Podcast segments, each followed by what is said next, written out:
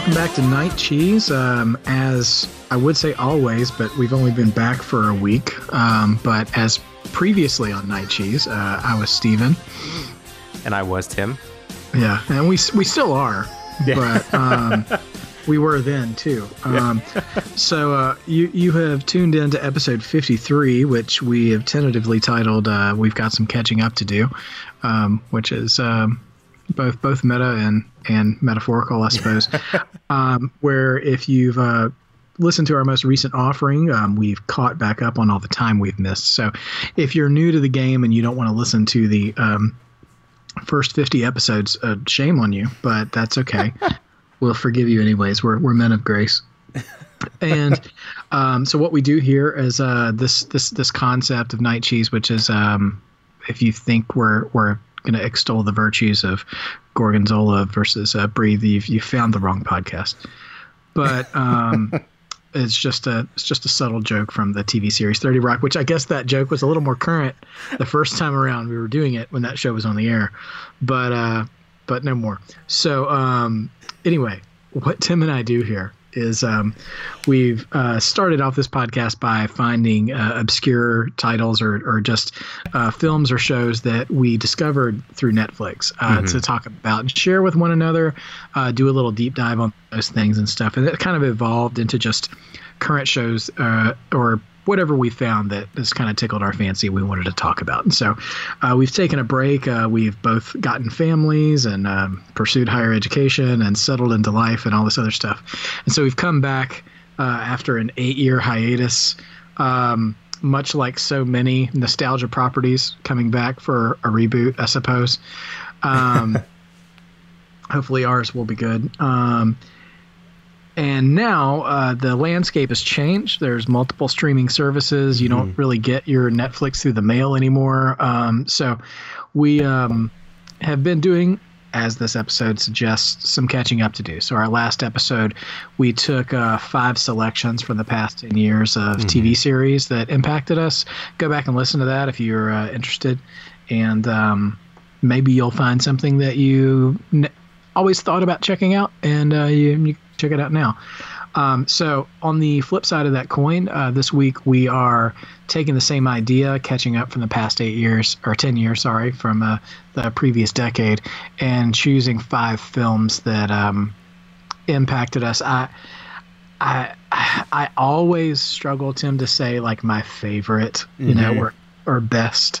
I'm very non-committal with that language, but I will say these are five films that have impacted me deeply that I've yeah. watched well, with one exception because it's really recent, but the others I've watched multiple times. Um, and and carried a lot of weight with me for one reason or another. Yeah. Um, so it, you could almost say these are at least desert island movies from the past decade, at least maybe for me. Mm-hmm. Um, so they're really good, um, in my opinion. Awesome. But, yeah. yeah. that would be that would definitely be. I would have to say the same about these films. Like I, I, I have a very hard time yeah, pinning down like, and I, I think I said the same thing with the TV shows, like pinning down five favorites. Uh, for the most part, there might have been a couple on that list that I, I can tell for sure, but it, it's always t- it's always tough. But I think these, yeah, the ones that I've never even there's some that I probably haven't seen in you know maybe five years or more, but still stick with me, still are something to think about. And I just think whenever I think of kind of like a film that even now just is something that I kind of think back on, those some of those stand out a lot. So. Yeah, I guess uh, you, you ready to uh, get things started, or do we want to uh, talk about any current events or anything first? You oh, know, that's or... you know, I we used to. oh man, so we used to do that, and now I haven't. I've been totally out of it. Out of the. it's loop. okay. I'm I'm a little afraid to talk about a current events. I feel like this should be a happy place. Yeah. Uh, and just yeah, man. Feel like, just feel like I get mad. You know, I um. so so I, I'm gonna spoil the lead a little bit. Okay, so one of my films is Avengers Endgame. Okay, and I will talk about that closer to the end of the discussion because it's at the back end of my list. But I actually um left Twitter years ago because I wasn't using it and it just wasn't really beneficial for me personally. Mm-hmm. But I went back on to live tweet the entire MCU um, in order, um, leading up to the release, the theatrical release of Endgame. So that's what got me back on, and I started following people all over again and stuff. And man, Twitter is the worst place on the internet. It's just, oh gosh, it's it's awful. Uh, yeah, it's, it's, you, it's it's bad when you have to scrape to find the positivity. Mm-hmm. Um, so usually you'd think uh, it, it's kind of like uh, the dark web or something is the template there, and the the nice things are the exception. I don't know. It's it's a it's a bit much sometimes, but mm-hmm. I'm still on there now. Um, at SP Sandridge for anybody who's interested. Um, I don't really say anything all that entertaining, um, but you know, whatever. Uh, so anyway, digging uh, any, any anything you care to share on this on this state of current things, Tim? you know, that is that's a good question. Yeah, I think I'm with you. Like things things are. It's been hard to. I don't know. That's a tough. Yeah. In fact, I may even. There's a couple films actually. I may even get it. Like it may kind of wade. It may kind of delve into um, topics like current event type, yeah. type items, but yeah.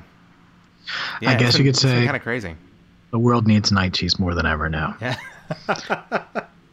so perhaps we should dig in. Let's do this. And uh, provide a few samples. So, um, all right, well, let's get going. So, um, so we, as I stated before, um, each of us uh, picked uh, five selections from the past ten years that we're gonna try to give you a sort of a Cliff Notes version of why we liked them. Maybe um, uh, see where the conversation takes us on these things, and um, yeah. So, um, a preface real quick before I share my first pick, and I said um, I've noticed unintentionally that um all five first of all this this this part was intentional sorry.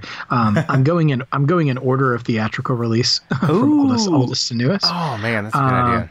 which i think i tried to do with tv but i don't remember if i was successful mm-hmm. with that or not. So um, my oldest pick is going to be first and you know we'll come out to the most recent pick at the end.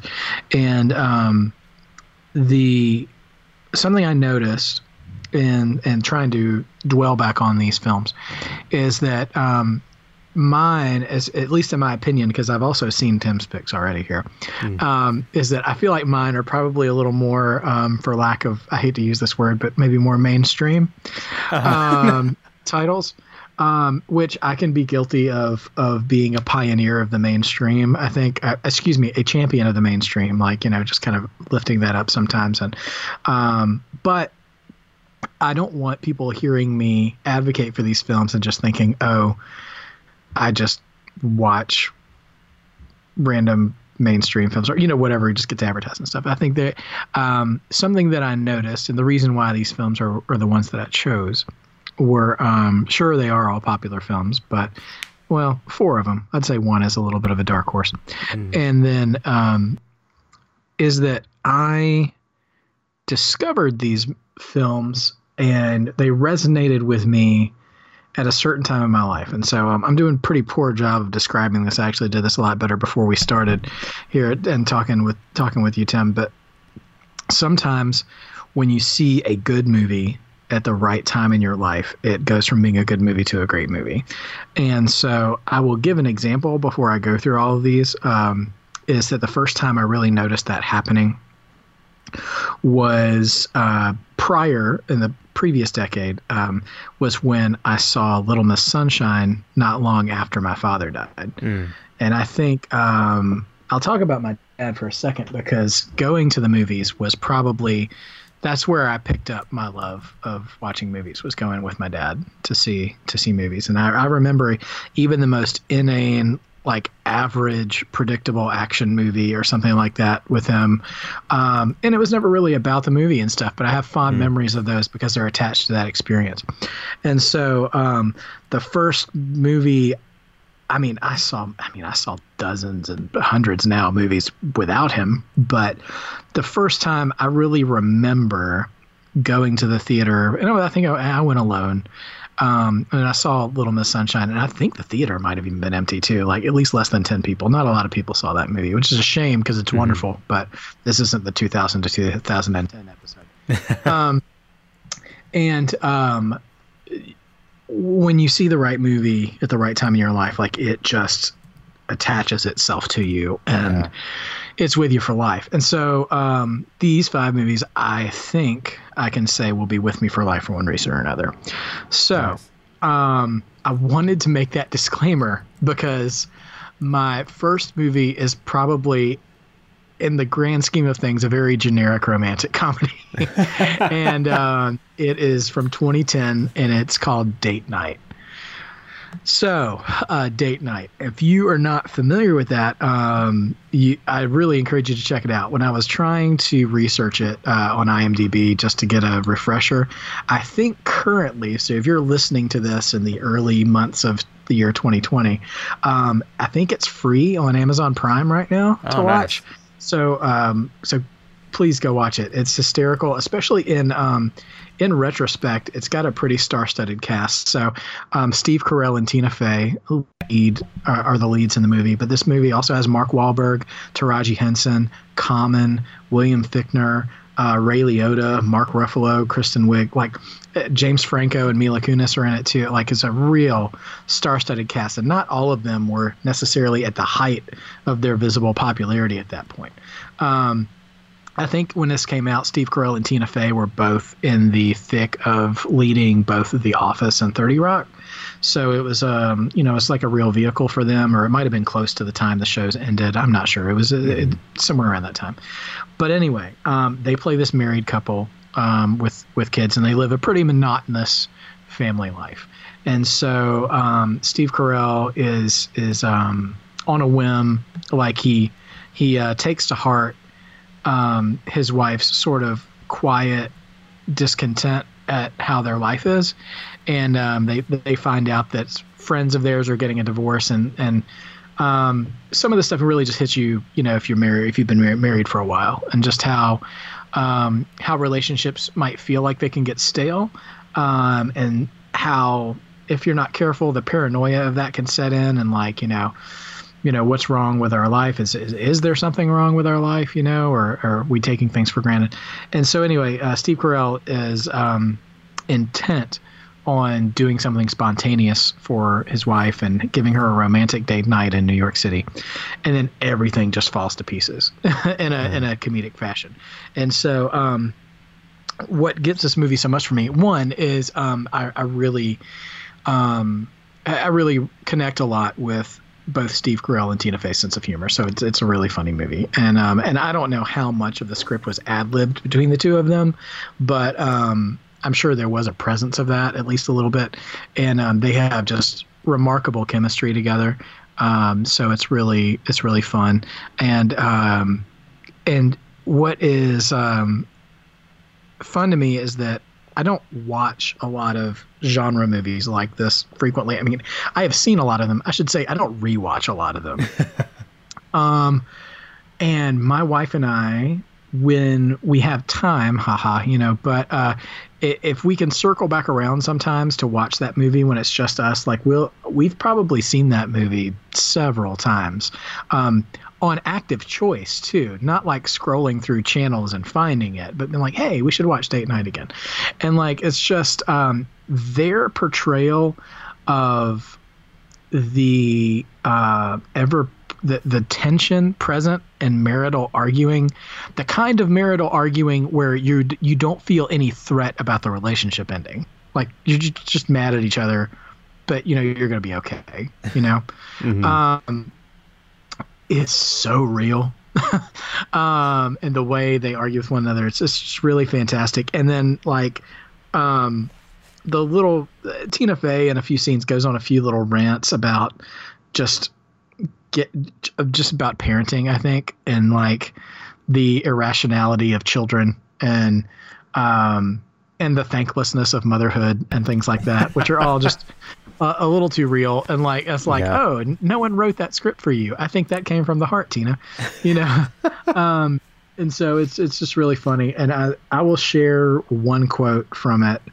Um, they um, so this this grand gesture that Steve Carell is trying to do uh, for his wife is to get into this exclusive high dollar restaurant in downtown New York City, and so um, they manage to sneak their way in there basically and like uh, steal someone's table and everything, and that's what sets off the course of events because they're identified, they're falsely identified as two criminals, um, because because of the table that they stole. It was reserved for someone else, and it was supposed to be like a, a money exchange or something like that. But anyway, so um, these two uh, thugs basically escort them out into the alley. And one of them is Common. Uh, oh yeah. Common. And um, and um, they're out in the alley, and uh, and and they're a little bit tipsy already because they've just been having a good time at the at the at the uh, restaurant, and um, and Tina Fey says like, okay, we'll follow you out, but I'm taking this risotto with me because it costs like you know like eighty dollars or something. And so um, she's like sitting there eating it, and they're like listening to them threaten them, but it hasn't really registered with them that their lives are in danger. And um, one of the thugs like smacks the dish out of her hand, and it like shatters all over the uh, alley. And that's when they realize things have gotten real. But before sounding frightened, Tina Fey says, "Oh man, now I'm gonna have to pick that up off the ground to eat it." and just oh man, I've, oh, already spent too much time talking about this movie, and I'm sorry. No, but, no. um, because uh, I promised we wouldn't do this since we have so many to go through. But listen, it's a date night. Date night's a lot of fun. If you have Amazon mm-hmm. Prime, take a look there. And if it's on Amazon Prime, it's probably on some other service at the same time too. Yeah. Um, it tends to work that way these days. Mm-hmm. So um, go look that up. It's uh, you know, it's it's nothing groundbreaking necessarily plot wise, but it's a fantastic ensemble cast. And yeah. Tina Fey and Steve Carell together are just magic. They, I feel like they like that that that sort of duo, that sort of couple, Steve Carell, Tina Fey, it was like meant to be. Like it had to happen. They had a real Tom Hanks, Meg Ryan thing, and yeah. it really, it really disappointed me. They didn't do more films together. Mm-hmm. Yeah, I'm surprised nothing yeah has happened with them since. At least I don't think. I don't. Yeah. Yeah, I, I don't know. but no, I love it. It's, that's one of those. It's been a while. I've probably since maybe since I've seen it in theaters. Might be the last time I've seen it, but it's oh man, it was a lot of fun. It was really great. Yeah, so that came out um, in 2010, um, and I want to say yeah, April 2010. So that came oh, out wow. a month. That came out uh, a month before my first wedding anniversary. Oh, so man. I'd been married 11 months uh, when we saw that movie. And I will say this too, like this isn't going to mean anything to anybody else, but um, for all the time I spent going to the movies with my dad, my mom never does. Like she shouldn't hate movies, but she's just not interested in going to the movies or seeing movies. And that is one movie like she will watch repeatedly. and it just like she she loses like her her faculties laughing so hard at that movie, which is is a rarity for her. Not to not for her not to laugh like that, but but uh, to do so in a movie is um, is a rare thing for her. So mm-hmm. that that always sticks out to me too. That's awesome. Oh man, that's a good pick. Date night. That's a fun movie. Yeah, I was looking through and we were talking about, you know, like current events and how it's nothing really cheery. And I feel really bad. There's not a lot of my list of five that's very cheery either. And it's okay, it man. Not, I'm gonna I'm gonna front load this thing. I, it was not intentional in the slightest. I didn't even think about that until um, till after the fact. Till I'd kind of compiled everything. So it's all gonna be pretty depressing from time to time. But uh, anyways, but these, but again, these are films that really I feel like have stood out and stuff I still think about. And this first one, okay, so I'm gonna, I'm going to kind of go in like descending order, like fifth to first ish. Uh, there may be a few in the middle that could kind of go, kind of go either way. Um, but I thought I'd kind of do something similar, like something like that, just kind of in descending order.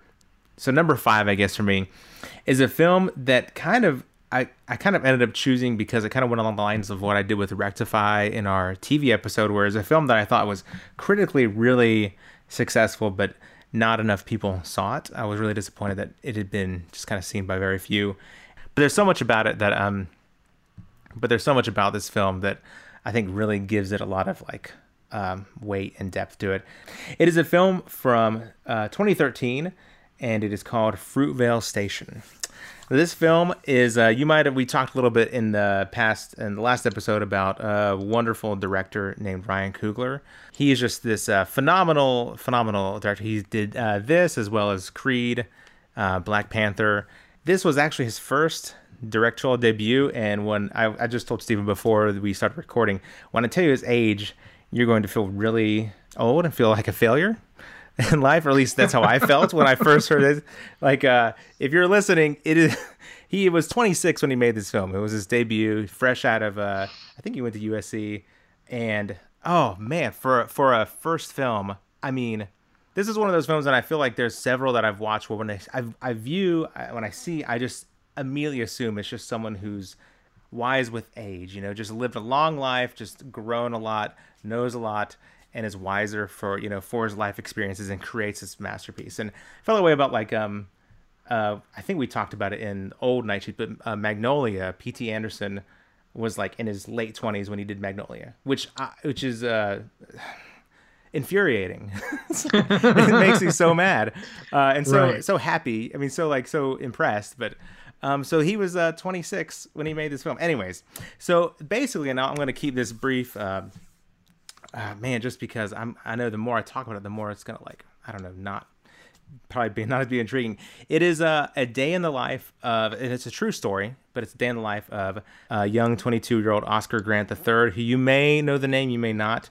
Um, he was tragically killed on um, New Year's Day, 2009.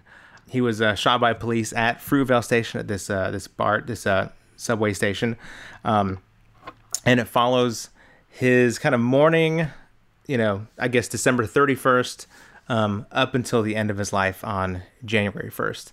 And it is it is almost just like a kind of a slice a slice of life. It's there's not story wise. It's mostly just kind of him um, going throughout his day, interacting with his mother, um, his girlfriend, their four year old daughter, um, which makes things especially. I mean, all that makes things really heartbreaking. But um, after New Year's Day, um, there's just series of events um, that still kind of, for reasons that are kind of still even now unclear, um, he was shot in the back uh, by a police officer. And um, the be- the best kind of during the, the officer's trial, he claimed that he thought he had uh, pulled out his taser, not his gun, and so he his conviction was reduced and his sentence was reduced because of that. Um, they're still not sure if that's you know how accurate that is. But it's just this it's just this small i mean this small portrait of this 22 year old kid. So what i think what i what i really loved about this film is even though it's you can tell i mean even just from uh, how i'm describing this film it's clearly set with in this backdrop of systemic social issues systemic social problems um, racial profiling. Um, there's a lot of these kind of indirect big, you know, big picture aspects to this film. But one thing that I really loved is it shows this human life. I mean, it shows this very personal story. Um, it doesn't it doesn't hide uh, Oscar's imperfections, but it also doesn't make him out to you know to be this this horrible person who deserved it. Which I feel like in most cases there's this jump to conclusions that if someone is shot by police that clearly he must have been doing something wrong or clearly he must have this background this checkered past and had it coming or something like you know there's all sorts of like colloquial things we'll say about um, people in these situations. But uh, in the end it's just this really powerful portrait story of this complex kid um, flawed kid that kind of i think it leaves you grieving with his family more more than you know like I guess the immediate emotion, at least for me, was instead of like not like dealing with or trying to wrestle with the social problems, but grieving with this kid's family, if that makes sense. Um, yeah. Which I thought was really powerful, really well done, and it still leaves you with, I mean, obviously a lot of questions, a lot to think about, and I really feel like it it it points out at a lot of kind of social issues that that exist, and I think that's that's a that's something that really is important, really needs to be looked at. But I I love the the personal aspect of this. Like you you get to know him, you know, and just in this one day, you get to know who he is, his family, his relationship with his family, and um, I'm I'm um, I'm rambling on more than I should about it, um, but it is it's a it's a really really. I mean, it's a tragic. Obviously, it's a tragic story, but it is just this uh, really beautifully complex story as well. And um, I didn't know actually until uh, looking it up, like for for uh, just for this recording, that it won um, Grand Jury Prize and the Audience Award at Sundance Film Festival. I had no idea but um, obviously I think it's really well deserving. Um, so it is it is a really really fantastic film that I feel like deals with a, a lot of weighty issues, but but also at the same time, it you see it's a, it's a personal story. It's not this uh this uh kid is not like an issue. And um I, I, really I really loved how Coogler did that. I mean he did it magnificently. And so that's why it's still one of those movies that I, I still come back to and I still think about often. He, he um well I mean he and Michael B. Jordan oh man. together. Yeah. I mean um I think about Creed Mm-hmm. Um, I think about uh, Black Panther again, ma- making the making the mainstream choices here that, uh, mm-hmm. that I was just said. But um, how when those two work together, he really does a good job. That together, they do a yeah. really good job of humanizing um, what what a lesser what what lesser talented people would mm. struggle with with flawed characters. Yeah. You know, because mm-hmm. um, I think like in Black Panther, I think of Killmonger as this, you know, oh, in lesser man. hands would have just been a straightforward villain, and he really yeah. does a good job of what I'm just assuming is just, you know, further further refining after Fruitvale Station is that you know mm. uh, providing a context and a um, layering of character to people, and it's like, sure, people meet their end one way or another in life and stuff, but like how how coldly can you just sit back and say, well, they deserve to die, you yeah. know? Um, mm-hmm. And are do our flaws like are we? I don't know. Are, are we? Uh, if you have the right kind of flaws, do they justify different mm-hmm. judgment? You know, exactly, um, exactly, or the wrong kind of flaws. Mm-hmm. Um, so yeah, that is um, it's interesting those questions. You know, you talking about this sort of um, you know the discrimination and the profiling and stuff like that. Interestingly enough, I mean this is years old too, but I randomly happened upon a TED talk today from Daryl Davis. Mm-hmm. I don't know mm-hmm. if you've ever seen, heard of him, but he is so. a um, he's a black musician who uh, I can't tell his whole story, and it's worth looking up on YouTube or something. But he befriended a Klansman Mm, okay. Um, and you know, cut to the end, he actually, by forging a relationship with a wizard of the KKK, got him to abandon it. Oh. Um, and he just started off with the premise of like how when he first learned about racism as a child, um, thinking like how could somebody hate me if they don't even know me? Mm-hmm. Yeah. You know, and and um, and you know, I, I think about some of the just senseless things that that happen and how uh, um, hesitant I don't know or obstinate we are to try to get to know people that are different than us. Mm-hmm. Uh, and how defensive we are and how it's just how tragic yeah. these consequences are. Um, it sounds like it could sounds like um, this other film could be a good companion piece to that. It mm-hmm. just kind of remind me of it. I don't know if you've if you have heard of or seen uh, The Hate You Give.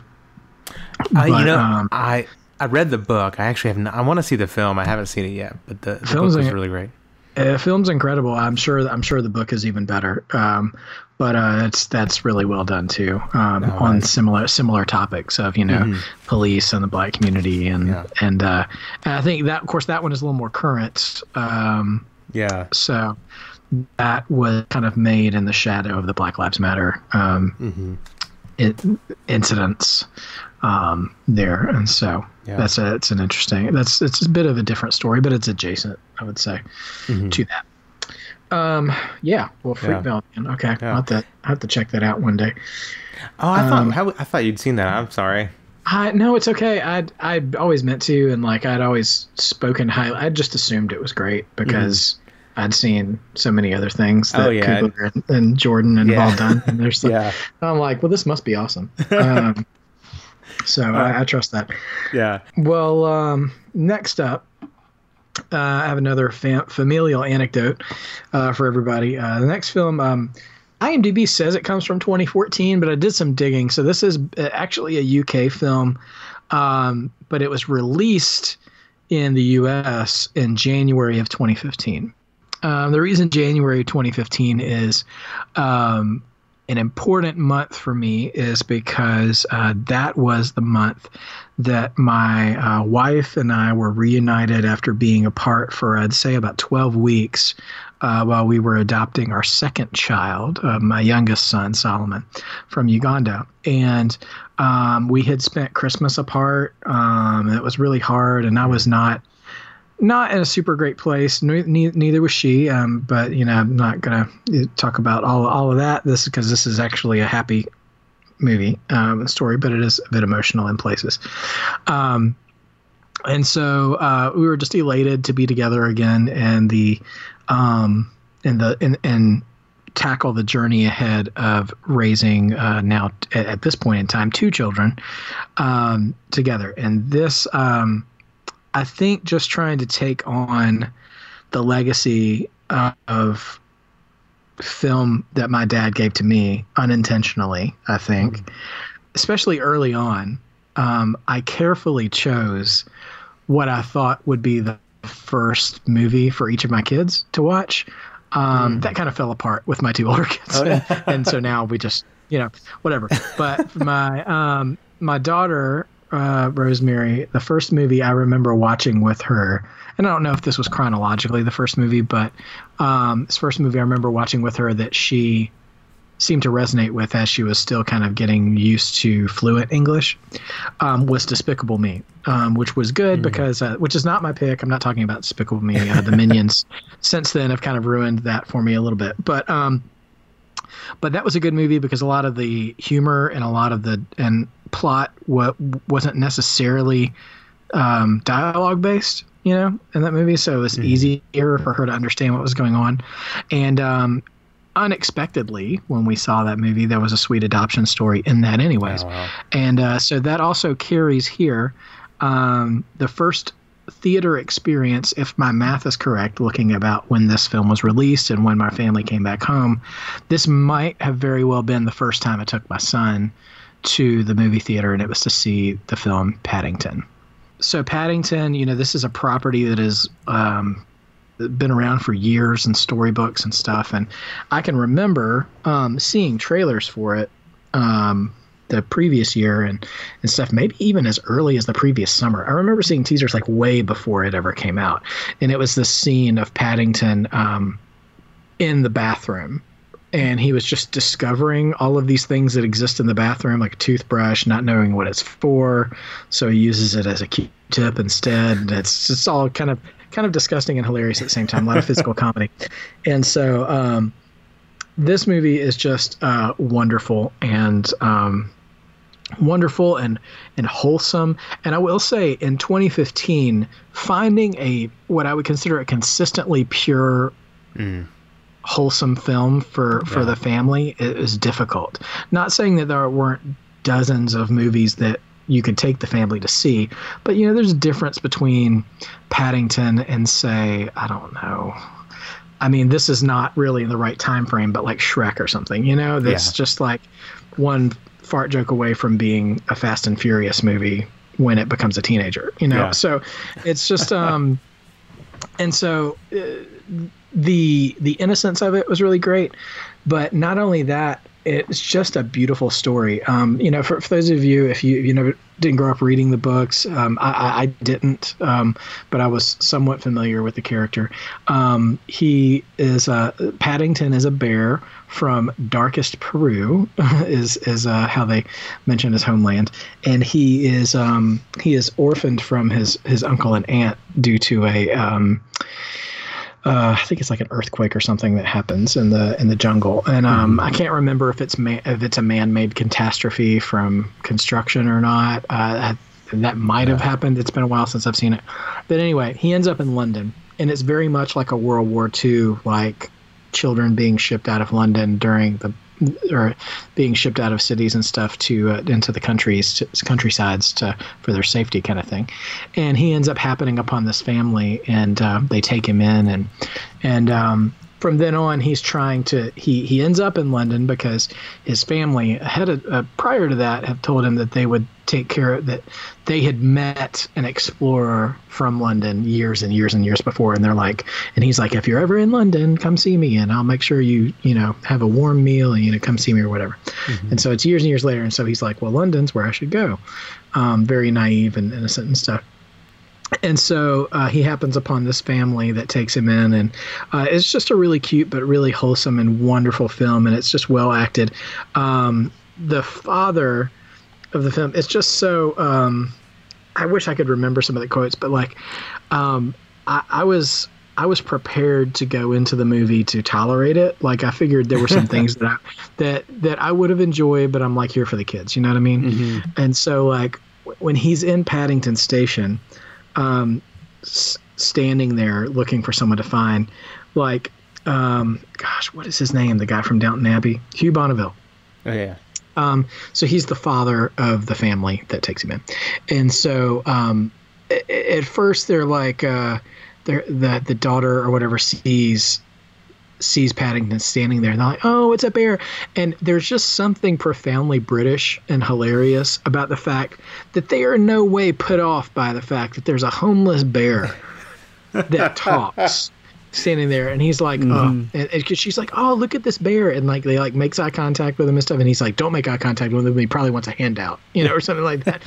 and it's just like the the the reactions, the very British humor. It felt a lot like um, the sort of the style of humor, and of course it would be because this is also a British property, but like the the Wallace and Gromit series kind of things, like this sort of like dry, but also like disarming kind of humor sometimes, and um, it's just a wonderful story. I was just reading um, some of the trivia pieces on it, and so Nicole Kidman is in it as well. She plays the villain in the film, and um, apparently that was the first film she did after her children were of age to watch movies, mm-hmm. and so they were really excited to see their mom in a movie finally, only to find out she was the bad guy, and they were really upset. um, so she, she was, but she was talking about how excited she was because she grew up reading those books and um, and everything. So um, the um, but the movie as a whole, like, is just um, I know I've said wholesome so many times, but it's this great. Mm it's a great picture of family and how um, you know this um, this struggle to suppress maybe some of your less uh, widely acceptable pieces of your personality.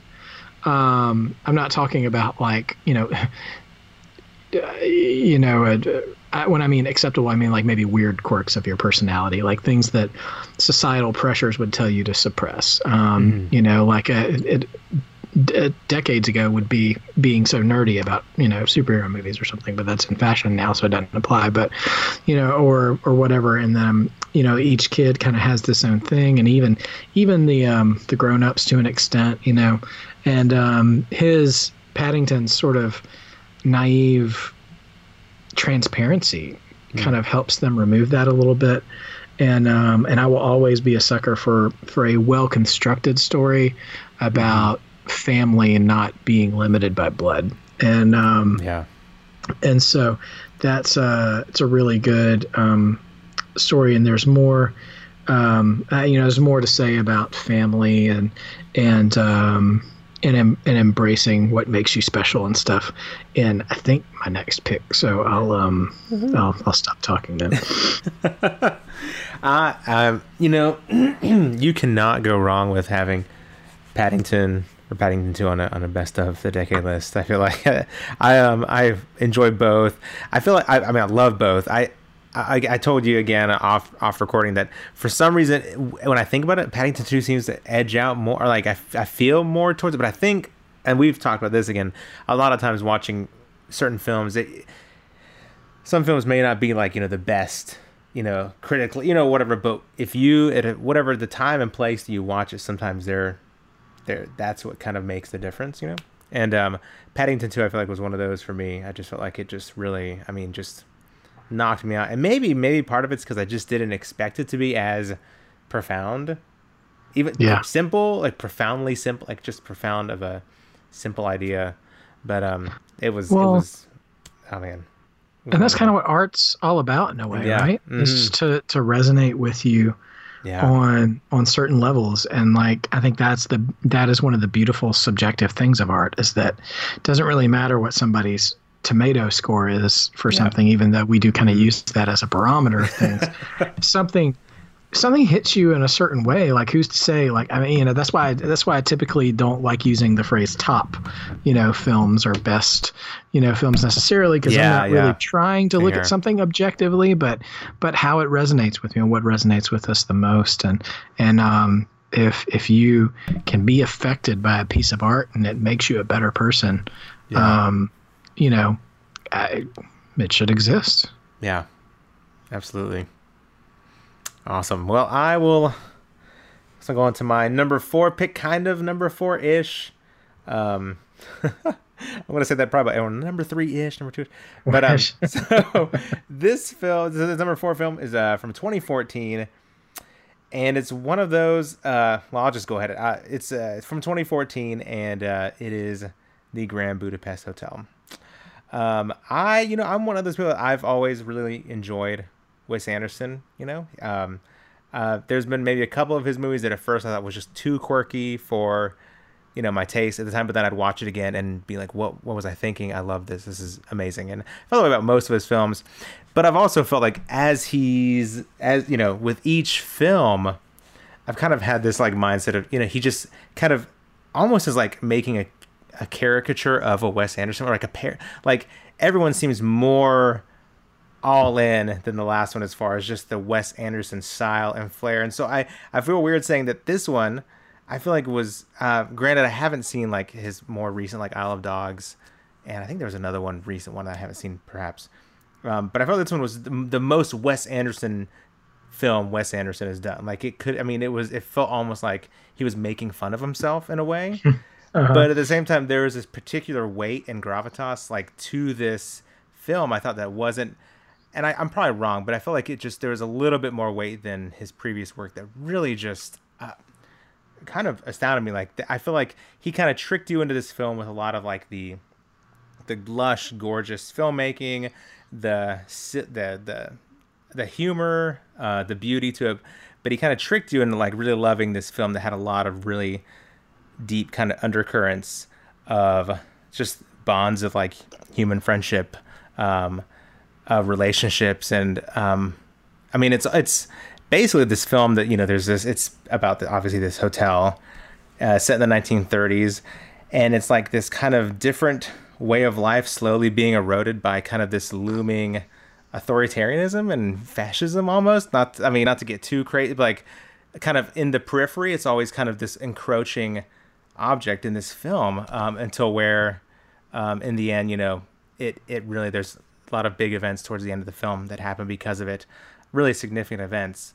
And uh, I just, I, I was uh, completely surprised at how not only is it just you're you're really wonderful Wes Anderson in the sense of like there's a lot to say about relationships and humanity, but then there's this just kind of prescient, pointed message too as far as like um, humanity, like in general, like not just direct person to person relationship with um, humanity as a whole. Um, and I just I I was really really surprised with this one. I expected to like it, but man, I thought it was a a really ambitious movie that completely paid off. I mean, it was it was incredible, but it still had that Wes Anderson flair. There was still some ridiculous laugh out loud moments.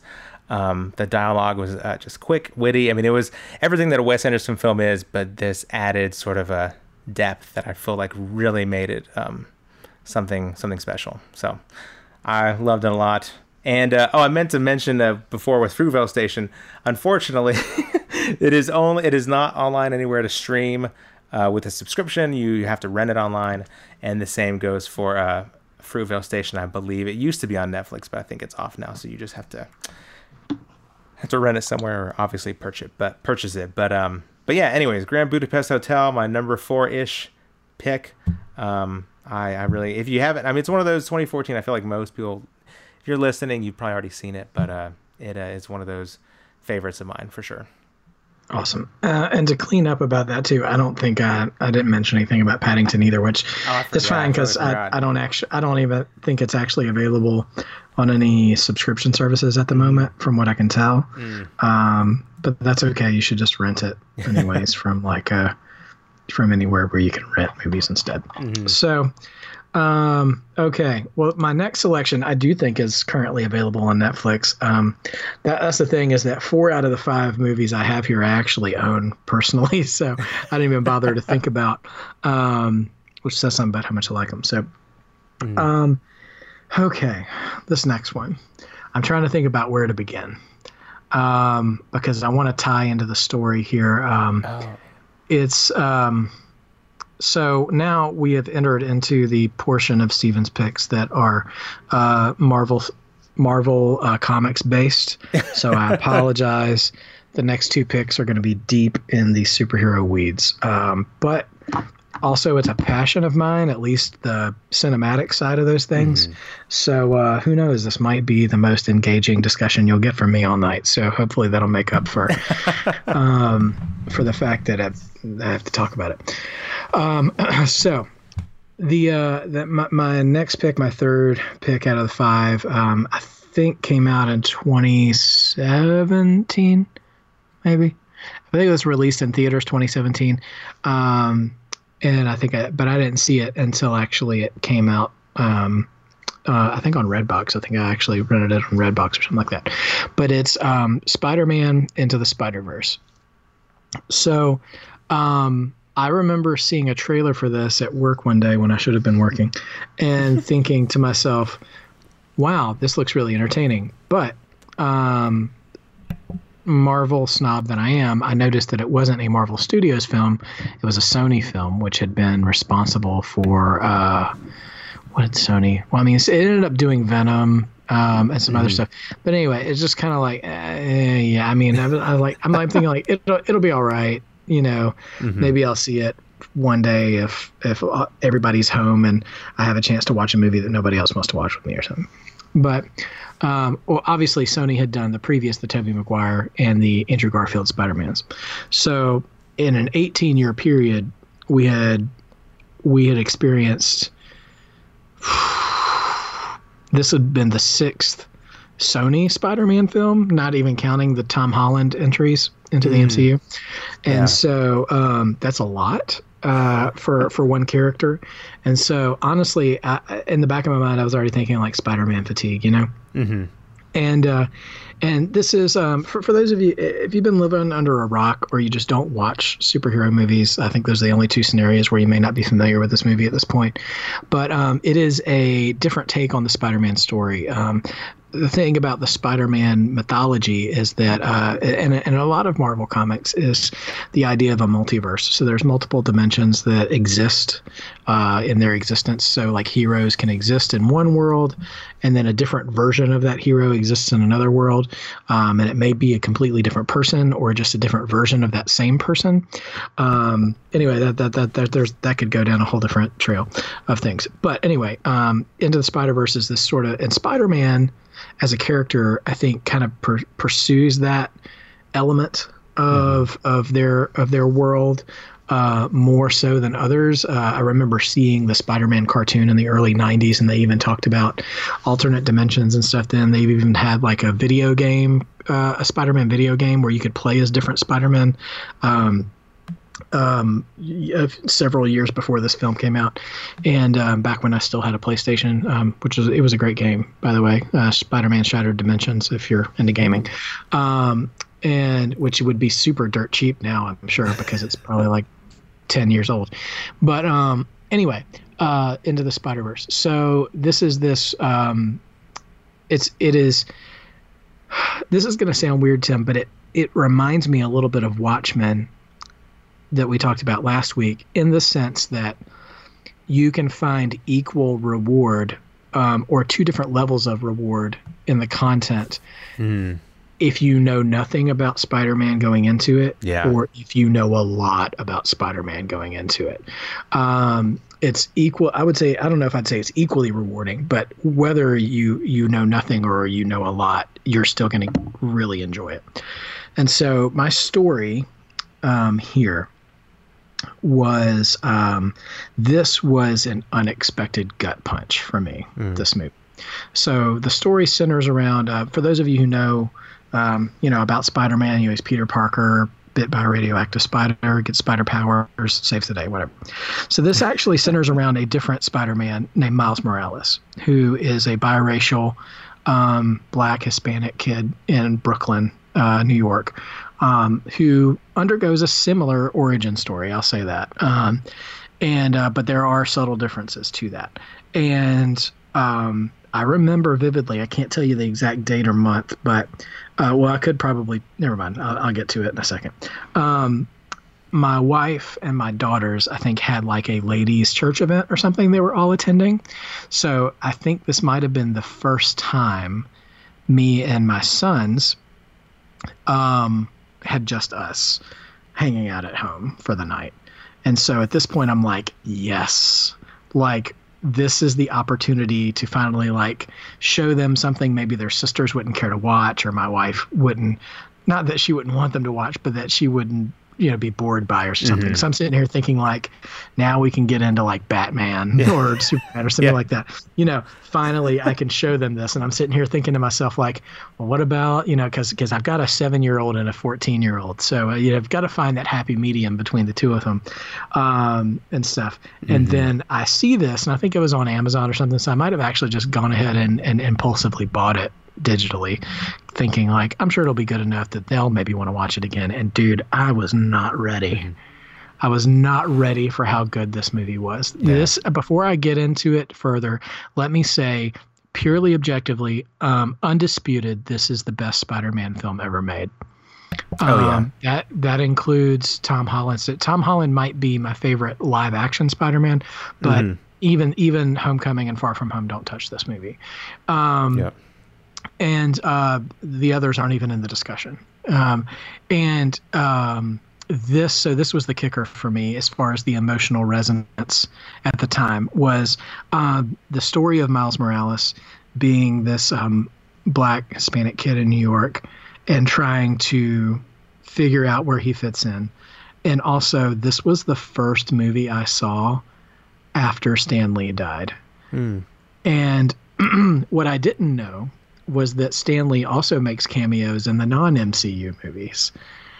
And I'll give a bit of a spoiler. So there's this huge dimensional rift that happens that causes multiple Spider-Mans to show up in Miles' city after Miles has his radioactive spider moment and he's still trying to figure out who he is. And the catalyst the catalyst of that happening is the death of the Spider-Man we all have known over the years, which is like prime Peter Parker. Mm-hmm. And so there is a citywide mourning and vigil for Peter Parker. And Miles goes to this costume shop to buy a Spider-Man costume to sort of remember him. And Stan Lee's the one working behind the counter. Yeah. And I'm like, you're already in a heart wrenching moment because Spider-Man is dead. And like this is where knowing deeper things comes to a thing. Like I'm sitting here trying to choke back tears in front of my boy because there's no way I could have explained to them why this was so emotional to me. Um, and they recognized him because they watch all the MCU movies and they see him pop up in every movie and like, oh, it's that guy. And they they do know that he's the guy that created all the heroes, you know. Mm-hmm. And so I told him that. But he has this moment where he's talking to Miles and he's like I think he said something like, I like to think we were friends, you know, him and Spider Man.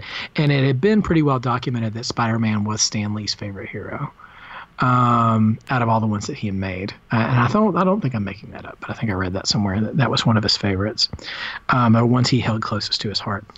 And um, and he just and he says, and this is the theme throughout the movie, and um, you know, Miles is trying to figure out um, how he's going to exist in this world, and uh, he buys, and it's one of those like really cheap one size fits all Halloween mm-hmm. costumes, and he goes, "Well, what if it doesn't fit?" And Stan just looks at him and he goes, "It always fits, eventually." And I'm like, oh, "Wow, what are you doing to me, Stan?" You know, and um, and then they cut to a sign that says no refunds, and it's just like a you know it's, it's a gag, but like it's meant to hit you in the gut for a second, but um, the um every element of that movie, uh, I'm so tempted to say it's just perfect. Um, it's excellently cast. Um, uh, gosh, what's his name from New Girl? Jake Johnson mm-hmm. um, oh, plays man. an alternate version of Peter Parker who's fantastic. Nicolas Cage shows up as a version of Spider Man. John Mulaney is a fantastic um, alternate Spider Man. And um, Liev Schreiber uh, as Kingpin was really uh, well done. And then also um, Mahershala Ali um, mm, yeah. is Miles's uncle in that movie, and uh, just so good. Uh, the soundtrack to that movie, my kids still love to listen to the soundtrack in the mm-hmm. car, and um, is just a um, just a just a just a perfect background character to the movie. Um, it is a perfectly selected soundtrack yeah. and crafted soundtrack for the film, and um, the idea. Um, this this really is such a great antidote for the sort of thematic problem Spider-Man always has, is that he always has to cope with the fact that he has to bear this burden alone. Um, yeah. Because he's the only one like himself, and he has to keep the secret from everybody or else he would risk putting in danger the people he loves. And that's the story you always hear in all the Spider-Man movies, and it's consistent. I mean, that's that's kind of how it's written. But this movie, with the sort of conflation of all the different Spider-Mans showing up together, they realize they're not alone, and um, that serves as a strength and a catalyst and an awakening. And um, I can say without. Uh, pause every although i just paused then so i guess i'm a hypocrite um the um i was just taking a breath though the um every origin story superhero movie has the the trope moment where the hero fully realizes his powers and kind of has that victorious maybe superhero pose moment. I'm thinking of like Iron Man blowing up the tank and walking away from it yeah, in slow motion. Yeah. You know, Wonder Woman crossing the World War One battlefield. You know, mm-hmm. all these things. Miles's moment is the best moment in any superhero movie ever. Yeah. Um, it's um, it's just the way it is. Uh, the way it's crafted um, of him like standing on a he's like uh, pressed up against a skyscraper window and he's just re-listening like in his head to all these things that all the people he loves has told him it's things like our family doesn't run from things he's like you know you have this gift miles i just want to see you use it you know and all, all these things and um it's uh, put forth to this song called "What's Up, Danger," which sounds just so it just feels weird coming out of my lips, but you know it's it's fine. But um, it's just oh gosh, it's just so perfect, and um, it's this sort of montage of him equipping himself and sort of fitting into the skin of Spider-Man and making it his own, and um, uh, it's just perfectly crafted, and it's just so good, and. Uh, and the very end is this just this line. They have this running gag too every time you meet a Spider-Man, where they throw this comic book at the screen and they give you just this super truncated backstory of each Spider-Man, mm-hmm. uh, and and and uh, at the end, and they go because they they pretty much go because I'm the one and only Spider-Man or whatever, and um, and at the end he does his flying through the city victorious thing right as the credits are about to hit, and he just says you know because I'm Spider-Man and I'm not the only one, and mm-hmm. um, and it's just such a great um, alternate take on what the foundation of that character has always been. Yeah. And um, I think just realizing that you know you're not, um, uh, I don't know, you know that you're not alone, and yeah. uh, and you know you're you're not alone in your pain. You're not alone in your in you know your potential for for great things. Um, and just you know going through uh, moments too of like going through life and like not letting things stay left unsaid uh, amongst mm. people that you love and stuff too. And it's just, uh, oh man, it's just so. Uh, I could go ten different directions with that movie. It's just so so good. Um, and there's this. Um, I will say this, and then I'll shut up about this movie. Is that there's a YouTube channel. Um, I think the original channel was called Cinema Sins. I don't know if you've ever seen that before, Tim, but yeah, yeah, um, I have. Yeah, it's this like super like satire nitpicky thing of like these are little things that are wrong with every movie, you know. And um, at first I saw it and I thought it was kind of cute, but then I was like, man, this is super negative. I can't watch this anymore. So they created a sister channel to it called Cinema Wins, and they do a positive spin on movies. So they, instead of everything wrong with Spider-Man, they do an everything great about Spider-Man. Oh, that's and great their video on Into the Spider Verse is way deeper than what I just said, but it just shows you how well crafted that movie is and how perfect it is. And their their little beat on that moment I described of Miles having his like fully realized superhero moment is is just uh, just so excellently said. Um, so yeah, go look that up on YouTube, guys, if uh, if you ever want to, because it's fantastic. Everything great about Spider-Man, the Spider-Verse. Yeah, I'll send it to you if you don't. If you have this. Okay, awesome. That film, that's another one that I feel like is perfectly like if it being on like a best of the decade list, it just doesn't it doesn't feel off. Like it feels just right. Like that that movie. I I I I've told other people this like after seeing it. Like I'm like I just want to be in like that pitch meeting because I don't know how any company, any studio sign. I mean, it just seems so outrageous. I'm so shocked that anybody would say, "Yeah, let's do that." And who greenlit right. that? Like that is wild. But it turned out perfect. But I'm just yeah. like, who thought like, yeah, we should like that sort of risk that it took, that those yeah. chances. I mean, it's man. Yeah, I don't know how that that movie gets expected at all. Yeah, yeah. and and also too, I think Lord and Miller had something to do with that. The guys who oh, made the yeah. Lego movie, mm. I think they were involved in like I just don't quite I mean, because because I remember hearing them being involved in like I liked the Lego Movie, but I was like, mm-hmm. eh, them as Spider Man, I don't know. they, they, man, it was just fantastic. Yeah, yeah, that was a great one, and even the way, just the way, um, it's an animated film, but the way they even animated it to feel almost like a comic book. Like I didn't know until after leaving, but like the frame rate is even less than twenty four frame. It's like I would say maybe twelve, or I don't know. Something there's something about it that makes it feel more like a comic book. I don't know. It's it's it's there's so much about it that they, yeah. the imagery. I mean, just a lot that they did to really, I mean, make it shine. I mean, it is uh, it's a totally unique thing. I mean, it's it's. Yeah, I've I've never seen anything like it. Yeah. So my number three ish, again, number three ish pick is the one I'm I'm the most afraid of of butchering and getting everything wrong and just having a horrible. So I'm I'm gonna be I'm gonna be pretty brief and concise about it. But this is another film that has just uh, you know since I saw it back, I mean almost at the beginning of this this past decade, maybe it came out in 2011. I, I still still think about this film. I'm still just, and it's one of those like you said, you own most of your films. This is one of them. I, we we own so few films at home now, and this is one that I, I kind of bought pretty quickly after seeing it. Um, this is a, again a film from uh, 2011. It actually won best uh, foreign feature film that year, and it is called A Separation this is a film that was also written by Farhadi, um, who he he himself is just a, a, a, a brilliant, brilliant filmmaker. One of my favorite filmmakers right now. Um, he actually won best foreign feature film as well in 2017 uh, for another film, but um, which I still sadly have not seen yet. I really need to see that one. But um, anyways, this film um, it is available on Netflix, which is really exciting. And I had really lofty plans of um, watching it again before giving this recommendation because it's been a while since I've seen it. Um, but it's still, I mean, it.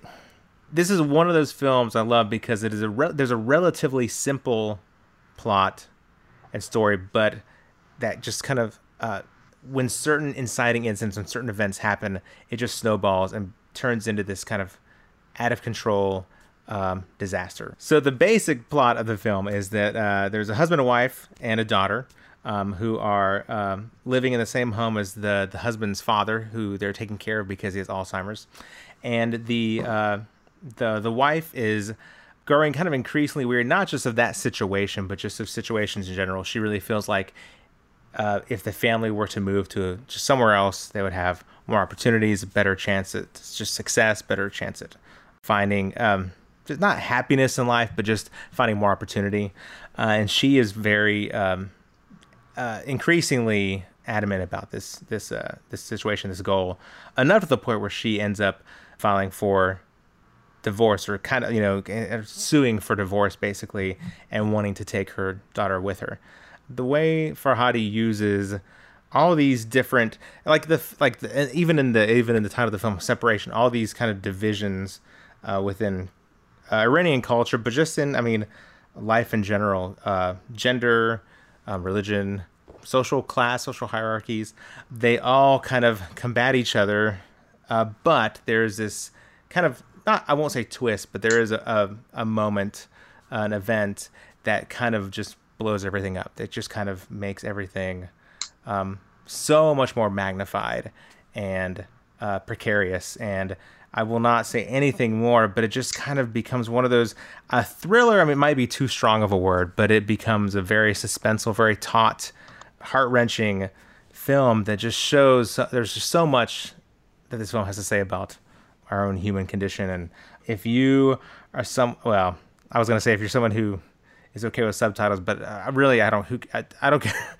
you should watch this regardless. Um, I would say um, this is one of those few films. If if you can, I would just since especially since it's on Netflix, you can watch it anytime. I would just throw up there at the top of your list or close to the top. It is, it is a surprise for a film so entrenched and obviously in the culture of Iran and the uh, the politics, the the you know variety of differing laws and just culture, um, it is surprisingly universal in, in a lot of what it has to say.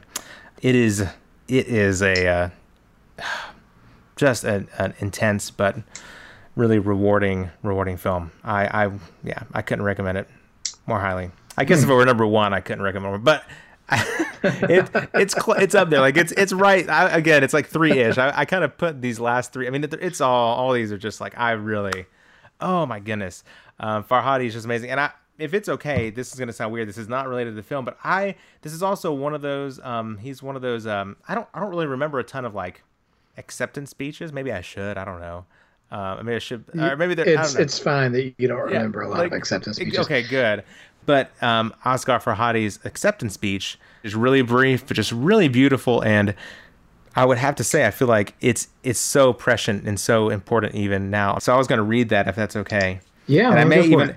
I feel like we are we were talking about like current events and what's going on. That these two speeches kind of reflect a lot of what's even what's happening now. Surprisingly, so hmm. okay, and I'll, I'll after that I'll be done with the review. But um, here's Farhadi's speech for uh, a separation. Um, at this time, many Iranians all over the world are watching us, and I imagine them to be very happy. They're happy not just because of an important award or film or filmmaker, but because at the time when talk of war, intimidation, and aggression is exchanged between politicians, the name of their country, Iran, is spoken here through her glorious culture, a rich and ancient culture that has been hidden under the heavy dust of politics. I proudly offer this award to the people of my country, a people who respect all cultures and civilizations and despise hostility and resentment. Hmm. Oh wow. man, it's still that's still just and stuff like that, man. Like how easy it is to forget. Uh, I think it was, I think it was Maya Angelou who says, you know, we're more alike than we are unalike. Mm.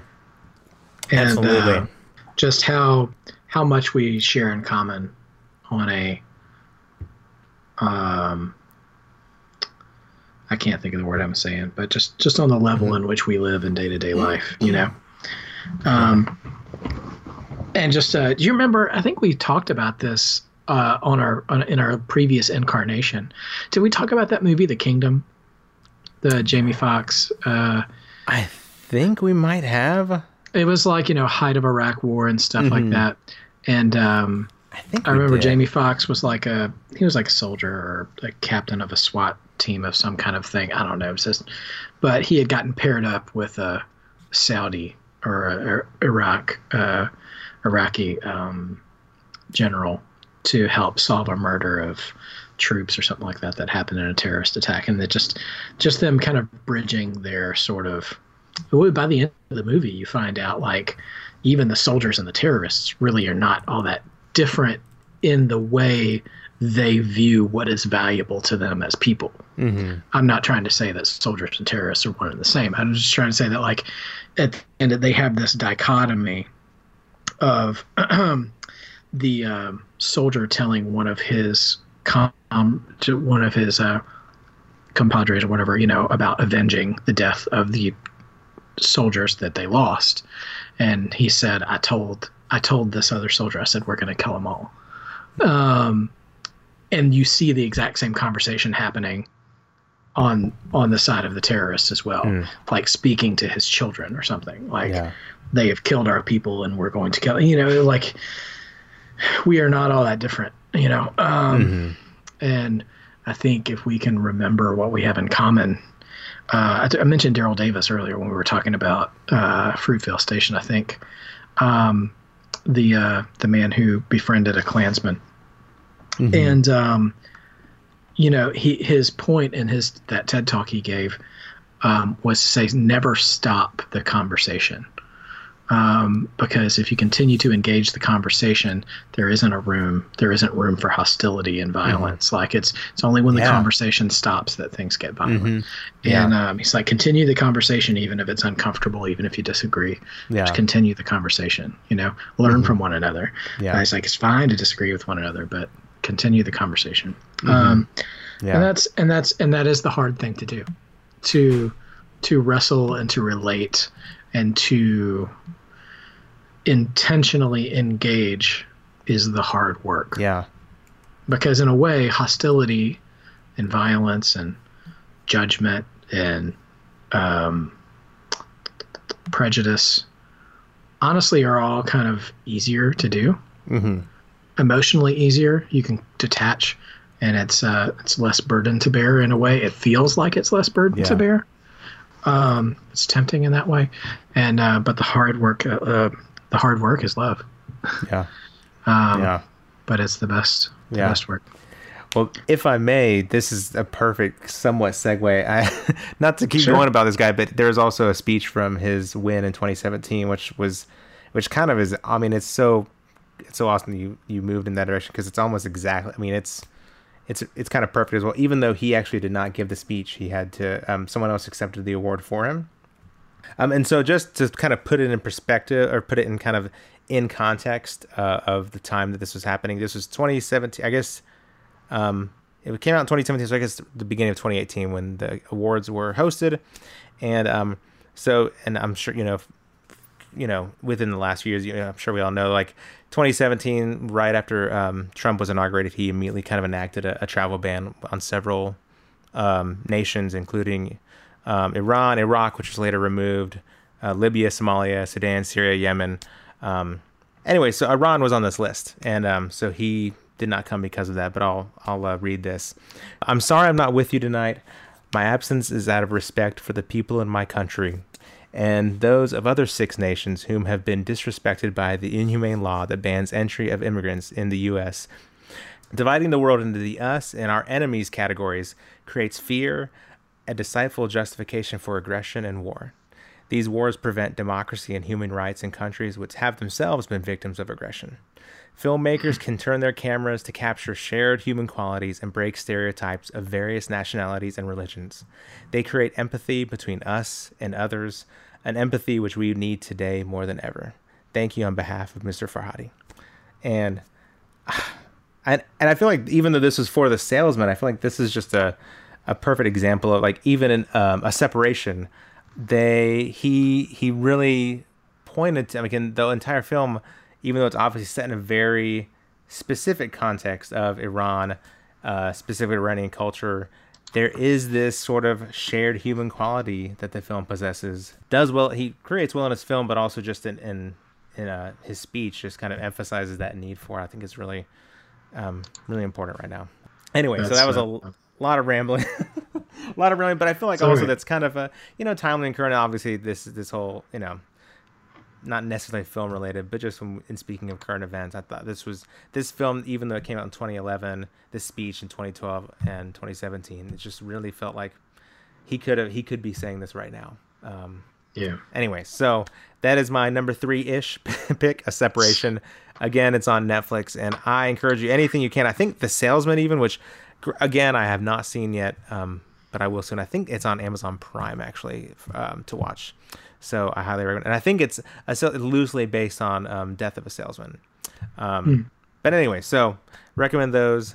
And uh, yeah, I guess that's it for me. All right, man. Uh, well, there is no smooth transition. Uh, I'm so I did not into, think about this. So sorry. No, it's it's it's okay. That's it's perfect. really okay. Um, the fa- the lack of transition will serve as the transition. Um, for this next one. Um, we could oh. not get more polar opposite, I think, in terms of niche and accessibility than my next pick, which is um, not only another superhero movie, but the highest grossing box office film of all time at this point in history, uh, which is Avengers Endgame. Um, now, mainstream accessibility being what it is. Uh, you you would must really hate the genre to not have seen this movie probably, mm, or been really poor or really busy, um, maybe or, or, something like that. Um, this is available on Disney Plus now. Um, if uh, if you haven't seen it or you want to watch it again or just watch the last hour of the movie, which I do frequently, um, just for all the feels. We're coming out of uh, 10 year range here that we've been looking at some of the things that have impacted us a lot. I chose Endgame because I wanted I knew I had to pick something from the MCU because that was such an impactful experience. And what better thing than the pretty much the culmination of all of it so far? Because when we stopped when we stopped doing Night Cheese, we probably only had one Avengers movie out, I think, at that point. So, like, they were into the first phase because we were we had stopped around 2012 or so, um, which was when the first Avengers film came out, and um, so so much has happened since then. The impact of this movie is for me is um, gosh, there's just I'm trying to decide what I want to say about it because there's so many things yeah. that I love about it. From listen, from your standard like summer blockbuster standpoint, it's phenomenal. They have done an amazing thing, and it's uh, with this project. And for for everybody who wants to crap on Disney for having a monopoly, um, or for putting you know, this is going to sound like it's in bad taste since we were just talking about like indie filmmakers from other countries and all this other stuff. But, you know, for putting little guys out of business or something like that or other studios, looking at the MCU and from the last episode, The Mandalorian, if they can use their money to create an influence, to create stories like these two examples, they can remake whatever the heck they want, as far as I can I'm concerned, um, because the stories they're the stories they're telling they they are they are able to um, um, Disneyfy these things. Like if you if you look just even at the Captain America um, I guess you trilogy. I guess you call it a trilogy, and the arc of that character being able to put they I think I said this like when we were doing it back in the back in the day, but they out Superman Superman with Chris mm. Evans, and like that that is what Superman would look like in the modern world. Is a guy mm. with a pure heart trying to figure out what to do with this devotion to the government that he used to have, knowing that he doesn't trust it anymore and like what does it mean to still possess that sort of ideology and stuff? And and and um you know the the freedom versus accountability and and Black Panther like are you kidding me? You know the subtext of that movie and everything. And mm-hmm. like what what should a what should a wealthy advanced nation what is their responsibility to the rest of the world?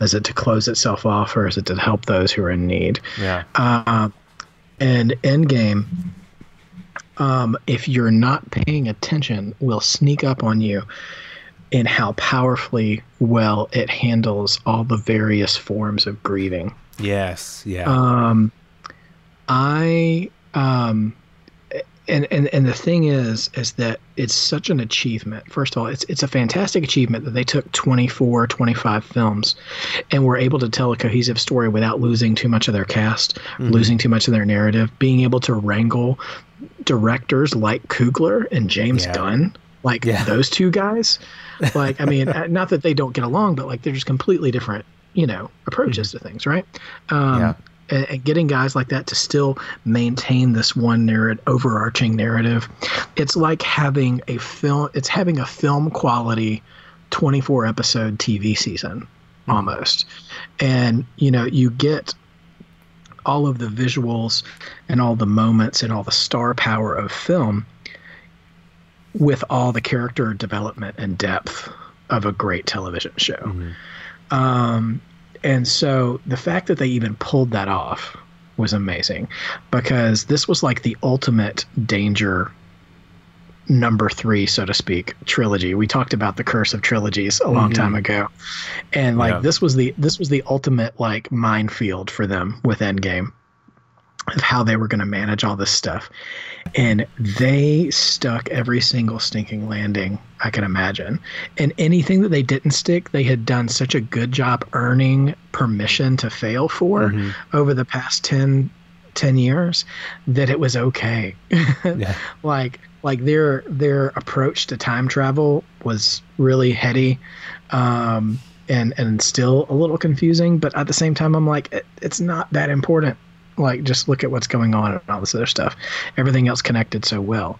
And um, I'll try to focus on a couple of things on Endgame, and then I'll just kind of shut up because I mean I'm, I'm sure people have seen it, and um, and I'm probably not breaking any new ground here, but I'll try to pick a, few things. Um, it there there's something to be said about I don't know if you do this Tim but at some point when I was a teenager or a young adult maybe in college mm-hmm. I started to get this knack for wanting to try to anticipate what was going to happen in a plot mm, yeah. um, just to see what was happening um, and I just couldn't turn that off you know, I think it was sometime after I saw The Usual Suspects, maybe, and I was just blown away by the twist in that movie. Mm-hmm. Uh, or that that I even ruined The Sixth Sense for myself in that way because I already started started guessing like after the first scene. I'm like, huh, I wonder, and then I forgot, and then later I was like, dang it, why did I even have that thought? Mm. Um, but um, for the um the the end of this film, you you know just from the sheer cynicism of real world economics that a movie that you walk into where Spider-Man and Black Panther are dead, they're not going to be dead by the end of this movie mm-hmm. because they have made too much money. Their Black Panther had just made a billion dollars worldwide before this movie came out. I'm like, he's going to be alive by the end of this movie. It's just a matter of how they're coming back. Yeah. And at what cost to the story is it going to be? Mm-hmm. Um, they had me so invested in the climax of that film that I had forgotten they were coming back when they did. Yes, yeah, same here. And that is a phenomenally difficult thing to pull off. Like, and um, they had so many, so many little lines that had I had mentioned earlier. Um, I can't remember if I said this before we actually started rolling or if I said this during the episode because I can't keep track of myself anymore. But I I came back to Twitter to live tweet the the MCU and um, for just for fun, and um, so the last you know 20 movies were still kind of fresh in my mind. And it's amazing how many like easter egg lines of dialogue were there how many like how many roles were reversed in certain lines or um, all these little things. And um, I am uh, just so the, the more the more times I saw it, I actually I saw it like three times in the theater, um, and it was still great every single time. Um, and the way that they took Chris Hemsworth and the job that he did as Thor in that movie and dealing with with grief, um, it was still fresh in my head too, like how um, it, d- it, does this great job of showing you the um, insufficiency of revenge mm-hmm. um, yeah. and how that still leaves you empty. Um, and his coping with grief, while it's like played for laughs, I wouldn't say it's played for laughs, but Chris Hemsworth just has such good comedic timing. It's kind of hard not to laugh in some of those moments. But even towards the end of the film, you can see him desperate to just want to make something right in his life, and he's yeah. so he's so burdened by that, and it's just so well done. Um, that was that was amazing, um, and the the payoff to the final battle in that movie is like nothing I've ever seen, and and it's like. Um, how they managed to weave so many different characters kind of getting their moment in in those in those battles is great. And I'll say one more thing about it uh, because it's just something that's really near and dear to me that I don't think people talk about a lot with those because it's auditory and it's not really visual. Mm-hmm. Is uh, Alan Alan Silvestri who has done the scores? Oh yeah. For the Avengers films. So, you know, Alan Silvestri, if that's not a name that's familiar to you, he's best known prior to this, I would say, for uh, Back to the Future and uh, Forrest Gump. He did the scores for both of those films, and I mean he's done others too, but those are always the two that jumped out at me. Um, there is um, there is the main Avengers theme, you know, that you can always hear in your head, you know, and um, which first of all, by the way, I will put I will I will put on the proverbial poker table of movie themes with any John Williams score and with any Danny Elfman or Hans Zimmer score to stand shoulder to shoulder with any of those. The the way it evokes um, emotion and stuff through the scenes that it plays in, but the um, the way in which they carefully um, have the the cues of that theme song come out throughout the different Avengers titled films, which would I would say you know Avenger the the proper Avengers film from 2012, and also uh, Infinity War. There is this little build up moment in the in the score of anticipation right before um, right before it, it the the beat drops proverbially, you know, and, and it hits the actual melody. And in the first Avengers film, it's at the moment where you see Banner turn into Hulk and punt the "I'm always angry" yeah. line, and you don't even I never even heard it. I never even heard it in the score up until I went back and like we're, we're watching some sort of greatest hits moments. I'm like, oh, that's that same moment from, and I'm thinking from Endgame the whole time, and I'm building up to that.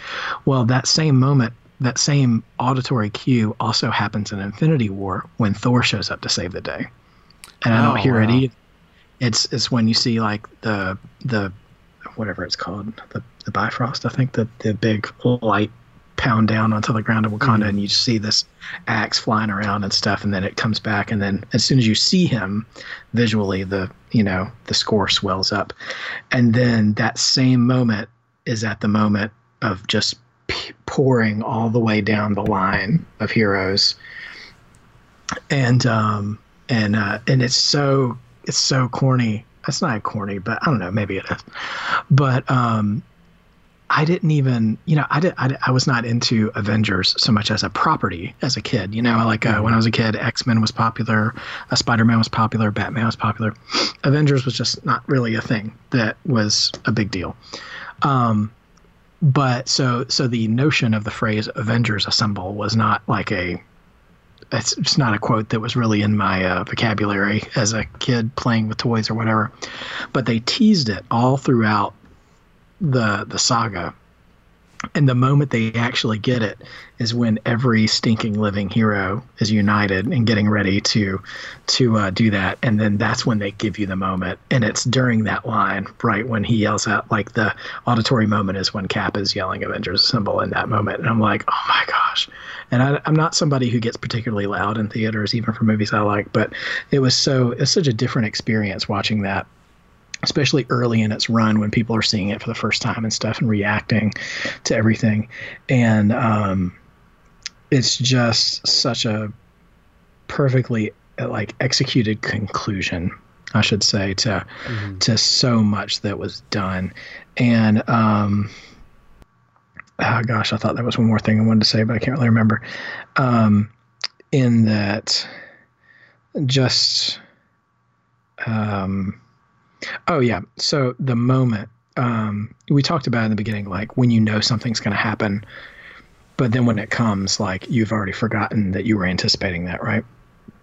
So the the moment of the heroes returning is this a surprise to me for one thing, but I'm sitting here thinking in my mind, so like there were maybe 10 heroes, I think, that were primarily fighting in Infinity War, and like half of them are gone and and I know they're coming back at some point, and then I can, you know, they have the moment where they tease, hey, they're about to re-enter, and I'm like, oh, here we go, you know, everybody's excited, and um, you know, Doctor Strange creates these portals for for them to come out of, and I'm sitting here thinking, you see the first one happen, and it's a portal from Wakanda coming to the battlefield, and see Black Panther and his sister and Okoye. I'm like, okay, okay, so all the people that were in Wakanda and Infinity War are going to come out of that one, and then there's going to be another one where the Guardians and like Spider Man and Doctor Strange are going to come from, and they're going to mm-hmm. come out of those two portals, and then it's going to be like it's going to be like 15 against a million, but they're all heroes, so it's going to be fine.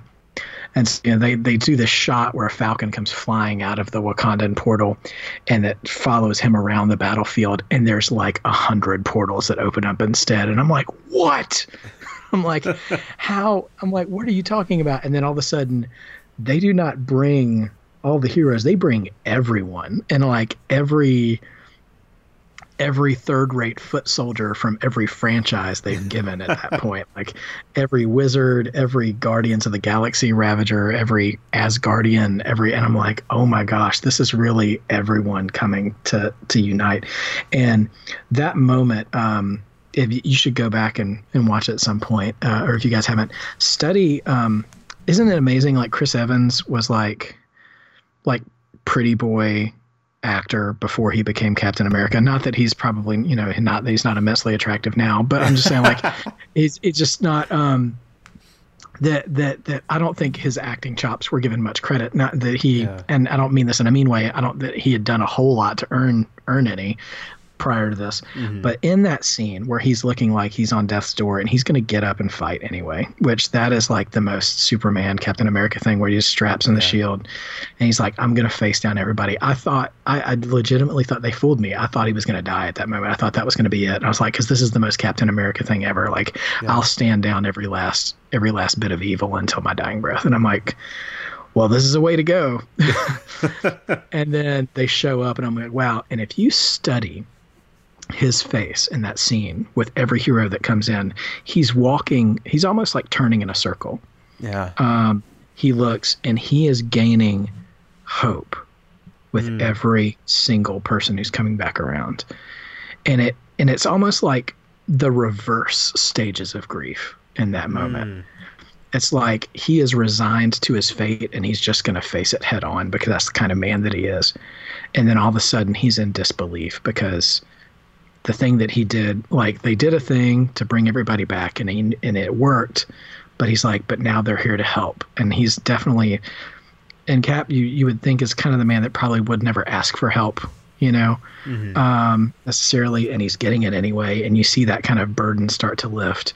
And then you see spider-man show up and you you you kind of connect the dots here but he looks off screen at Iron Man because they had already had this emotional conversation about how they both felt responsible for losing this child.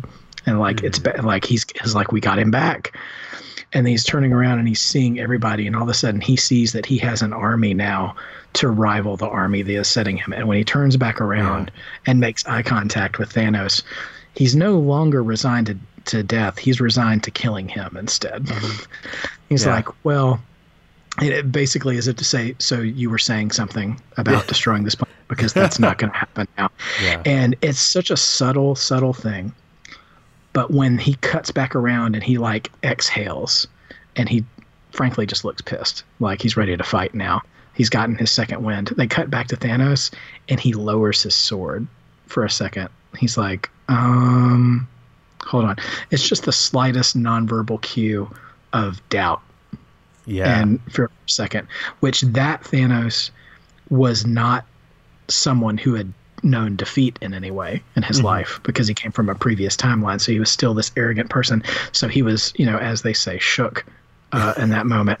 And uh, and so all of that happening together again with Silvestri score in the background is just, um, you know, into the Spider Verse. As far as contained stories, it's just like the perfect superhero movie kind of thing. But as a culmination of this ridiculously um, long term planning that should never have worked, is this final execution of this story that's just phenomenal. And it's just, they, you know, it's it's it's way better than it has any right to be, mm-hmm. you know, um, as a story, and that's why I love it so much. Um, yeah is, is how it handles all that. So anyway, I'm sure anybody who's who's listening to this has probably already seen it, probably tired of hearing me talk about it anyways. but um, it's just so it's just so good. And yeah. and um, the way that I think it's just the respect that they gave the stories that they created, the Russo brothers. Um, um, and and the way that they um the uh, this okay. This will be the last thing I say, but like the the way they trusted their audience, I think, yeah. without having to like be so forthright with everything, you know, um, the way they handled exposition or the way that they just kind of gave these sort of fan service moments. They weren't necessarily hitting you over the head with things, and them just kind of placed stuff there was really good. It's really good stuff. Anyway, yeah. I'm cutting myself off now. well, hey, it's funny you had a do do a difficult transition. I have a difficult transition now. I will say that um, this next film I'm about to recommend did come out the same year as Avengers Endgame, which Perfect. might which might be yeah, that might be the that might be the end of all the comparison like you know all the similarities. But but uh but yeah. So, so there's this, no time travel in this one. Very little. Very unless you just count just the normal pace of time, you know. yeah.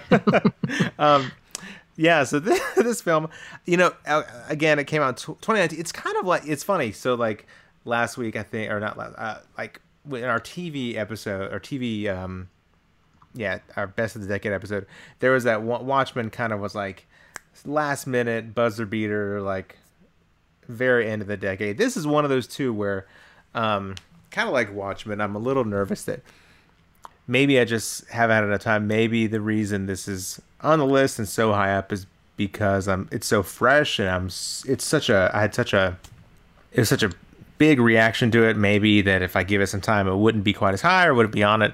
I don't know. Um, but this one, uh, it is ironically around the time Watchmen came out. You know, Watchmen released in October, kind of aired October through December. Uh, this film, yeah, came out towards the end, you know, 2019. Um, and it is a film, uh, it's a Korean film from uh, this the, another amazing director, Bong Joon Ho, and it is called Parasite. Bong Joon Ho. So this is a director you may have seen uh, some of his previous films. Uh, he uh, uh, directed Okja, which came out uh, like was an exclusive Netflix film. Snowpiercer was his first U.S. kind of English lang- English language film, um, and then he also did a 2006 film called The Host, which is basically kind of your kind of monster movie, but but calling it just a monster movie isn't doing it justice because there's so many other kind of genres blended in. I feel, I feel like Parasite, this new one uh, from from Bong Joon Ho, is kind of like the best of what he's good at. Like that's it's kind of a culmination of everything that he just really excels at. It's um, genre, I mean, almost genre bending, genre hopping. Like it kind of just bounces around between so many different genres just breathlessly, just perfectly. Um, mm. It's uh, like a lot of his films, it's very timely. There's a very um, uh, there's a very kind of current message, uh, very, but very original as well. It's a very original film as well, and uh, kind of like I've mentioned with like Fruitvale Station and a separation. Like even though there is an undercurrent of some uh, like kind of deeper like social commentary, um, it doesn't that doesn't get in the way of the the the families that you fall in love with in this film and the families that you care about. It doesn't it doesn't take away from like the personal drama as well. Um, so this film, because it came out so recently, although it is now, so it's not on any uh, like kind of um, instant streaming or any sort of free streaming. It is available to rent online, which is great. Just I think last week it, it or a couple weeks ago it was released, and um, so you can you can rent it if you want to watch it before uh, the Academy Awards. Um, but uh, so because it because it is a relatively recent film, I am gonna well for a lot of reasons I'm gonna be very brief, but for that I'm gonna try to keep it very simple. This is one of those films that the the less you know the better. I really feel like. Um, but I'll just say this much: it follows a a family really struggling to make ends meet, doing whatever they can. You know, one of the first scenes is them uh, making pizza boxes for a, a, pizza delivery company in order to make just kind of a meager amount of money just to survive. They uh, find a way to start making money by sort of taking advantage of a, a very rich uh, family that's um, kind of naive in their in their wealth. And I really just want to leave it at that. I it so it it gets it gets heavy, but there but Bong Joon Ho in a lot of films, even in his most like weighty films, there's still just so much uh, humor throughout. I mean, even to the point sometimes even slapstick humor that almost that just it fits perfectly, but it's just it's surprising to you're surprised to see stuff like that. But it's the way he kind of uh, plays with genres is uh, is unlike any anything I've seen from from any any director. Um, but anyway, so this film, um, as you can tell, you know we're talking about a lower lower class family, rich, more wealthy family. There is a lot that to be said about um, social hierarchies and um, this kind of constant. And I, I I hate to wade into like terms like like capitalism and free market, but there is a lot to be said in this film about this constant kind of race for very limited resources in a system that kind of only can work if there's not a limit to resources if that makes sense. I don't know i feel like um, there's this underlying assumption in capitalism that we're just never going to not have things like the resources are just going to be constant and always there. Anyways uh, another sort of masterful uh, just aspect of of Bong Joon Ho typically and especially in this film is just uh, the way he just the the imagery that he uses, um, the the sort the sort of he's one of those um, directors where you can just tell every shot is contributing to the story in some way. There's always tension. There's always tension in a shot, if that makes sense. There's always something happening. Um, there's nothing. Uh, there's no. There's no sort of filler, no fluff. It is um, but it's a very beautiful film too, a beautifully shot film. Um, the the main, the I mean, it's a it's one of those kind of sort of ensemble casts where it's hard to say there's like a, a precise like main character, but Song Kang Ho is uh, plays the father of the the poor family, and um, he is one of those kind of a uh, he he's a he's an actor that Bong Joon Ho is kind of he's kind of I'm trying to think of an example like a uh, a U.S. director and actor where they sort of do everything together. Like they kind of just like uh, Coogler and, and Michael B. Jordan type. Tim thing. Burton and Johnny Depp. Yeah, Tim Burton, and Johnny Depp. They, if if uh, Bong Joon Ho is working on a film, he Song Kang Ho will probably be in it, and he is just a, a one of those actors where I you were just conti- with every film just continually marveled and impressed by. Like he he really should have. I mean, I know. I don't know how the Academy works, the Oscars or whatever, but I mean, as far as like Best Actor nominee, I mean, this guy is just, I mean, this was just a a really masterful performance. There's there's so much, you know, early on you kind of take him as for like this kind of naive, um, kind of ignorant, clueless parent. Um, but as oh man, I, I, I want to say so I, I, can't, I can't say much.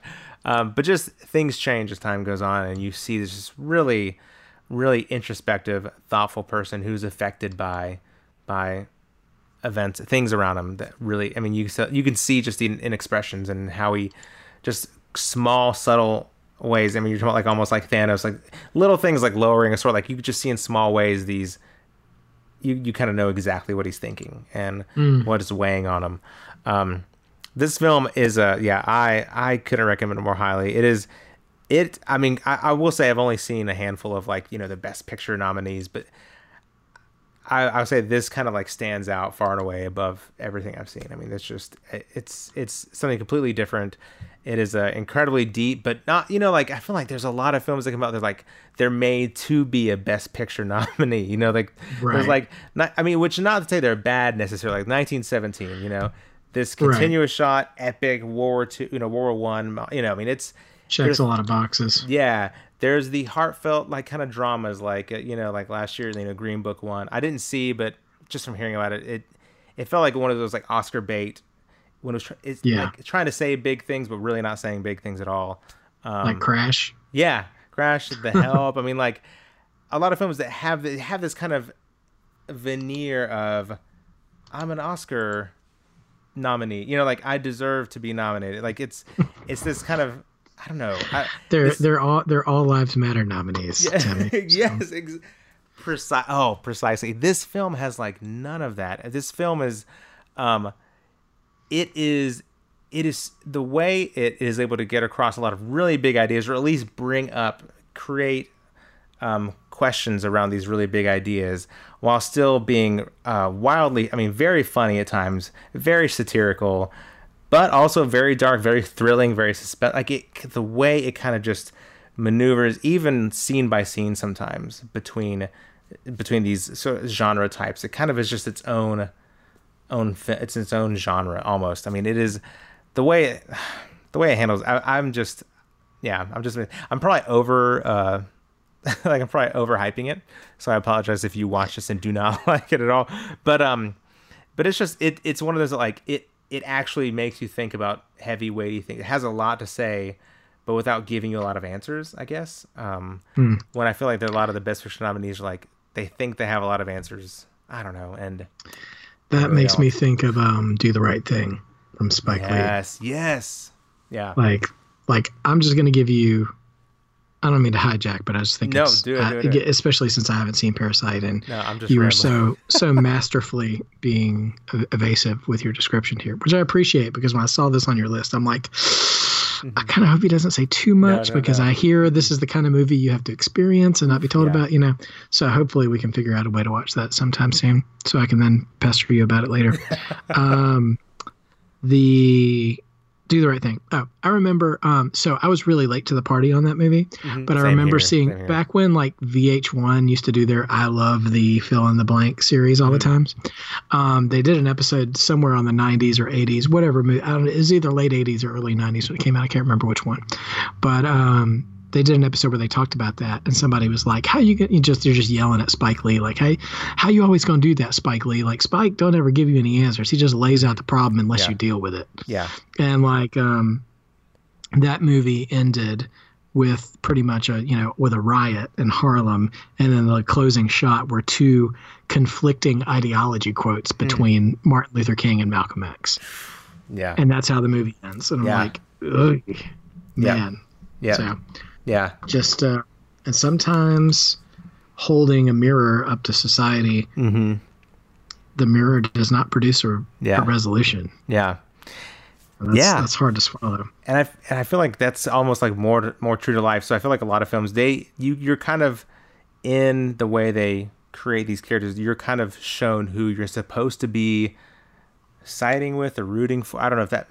And in this one, it's like not there's not even like a, a it's not even a, a dilemma. Like you you see this this family, you know, both families are they have their flaws, they have their positives. There's not like there's nothing like absolutely horrible about this the rich family. You're not supposed you're not like set out to hate this family, but there's nothing like saintly about the mm-hmm. poor family. You you see the flaws, you see the the complexities, and um, the film doesn't just have this pat answer. And um, anyways, I, I think it should win Best Picture. It, it I don't know if it will. I, I and I, I feel bad saying that because I still haven't seen everything, but I, it's just conventional wisdom probably says it wins the foreign language film, so mm-hmm. it won't win the Best Picture film. You think they yeah. set it up just to do that? Yeah, yeah. It's my cynicism coming out, but yeah, no, for yeah. sure.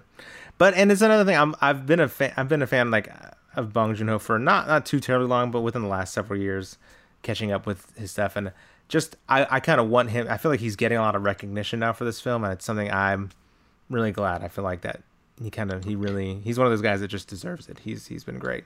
Talking about stories that resonate on deep levels about various issues that should or should not be celebrated. Mm-hmm. Let's move over to my last pick, um, which I think is worthy of celebration. Um, and so, uh, story time with Stephen again. This is the last anecdote I have to share with you guys tonight, or today, or whenever you listen to this. Um, so, this film came out last year in 20, the summer of 2019. Um, I saw this film for my birthday in September with my wife, who took me to my first my first ever experience at an Alamo Drafthouse, which I was really excited. They made one. They built one in Raleigh. Oh um, wow!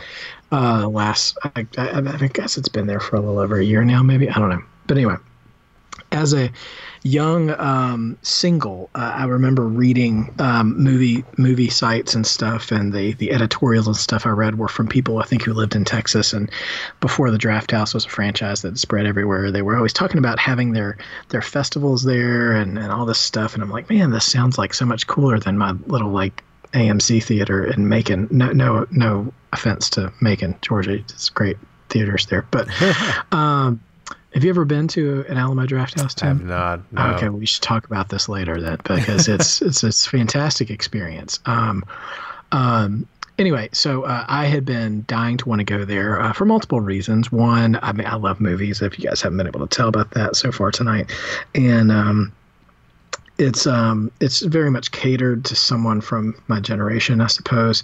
Um, there's so many little niche fun things to do there, and also I'd been on a diet for nine months um, at that point, and we did not go on a diet for that night. And so it's a it's a well well served um, uh, concessions and stuff there. They have like full service. Um, and the theater and stuff. So anyway, I'm sitting here talking about a theater, and I haven't even said anything about the movie here. Um, so I've completely lost the plot already.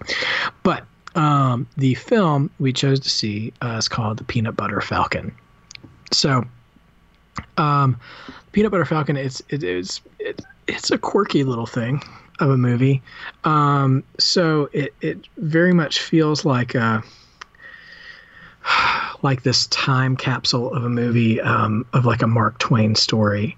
Um, and you could call it modern day, but to be honest, I'm not entirely sure. I think the movie is intentionally ambiguous about maybe what decade it takes place in, um, because there aren't a lot of, from what I remember, there's not a ton of technological clues as to when it takes place. I think it definitely takes place probably in this in the 21st century, but because there's cell phones. Um, but even the cell phones are not particularly like modern. Mm-hmm.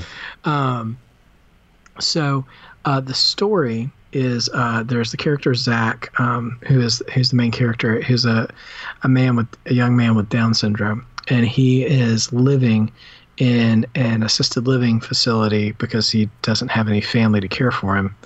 And he hates it there because he's I mean he's I, I, guess you know they consider him not to be independent enough to live on his own. Um, but all he does is like hang out with his genuinely elderly roommate um, who actually should be in an assisted living facility all day long and watches old uh, VHS wrestling tapes. Um, and when I old VHS wrestling tapes. I mean, like 1985 Ric Flair style um, VHS wrestling tapes. So it's tapping right into my childhood already. And so there is a fictional professional wrestler that he sees on this video um, called played by um, oh what's his uh, what's his name Hayden Church Thomas Hayden Church mm-hmm. um, oh. called the Saltwater Redneck, which it's a fantastic pro wrestler name um, in and of itself. And he is advertising for his wrestling school um, on off of I think off the coast of North Carolina or maybe Georgia. I don't remember. They're all around the southeast, the coastal areas of the southeast mm-hmm. uh, in this movie. And so he decides he's going to break out of the um, nursing home and make his way down to this wrestling school to learn to become a wrestler. Um, concurrently, at the same time, Shia LaBeouf, who is the other lead in this film, is a I think a crab fisherman, um, some sort of fisherman, and he kind of falls in a bad way, um, afoul of these other fishermen. Um, it, it, mostly because of his own fault. Uh, I won't get into all that, but he's he's kind of a troubled troubled man himself, and so he's on the run from these guys. Um, and he and Zach run into each other and then it very much becomes a sort of Tom Sawyer Huck Finn thing. Like he's like on the run, and but he also you can tell that LaBeouf's character is not a complete scumbag. Like he feels a sense of responsibility for Zach, mm-hmm. um, in that like I can't just leave this kid alone. Oh, so oh, so Zach stows away on Shia's boat that's what it is. Um, trying to find a place to sleep one night, and so he had, and so he runs away from the other guys that are chasing him, and then Zach wakes up, and now he's got a stowaway on his boat, and so um, anyway, um, they they basically bond, uh, and so they mutually agree, like, I'll help you get to the wrestling school, and um, and then I'm going to go on. I'm going to leave you there and go on to Florida, which is where his it's basically his exit strategy for getting mm-hmm. away from these guys. And um, Dakota Johnson, um, who I have not seen any of the Fifty Shades films, but I think that is what she is most known for.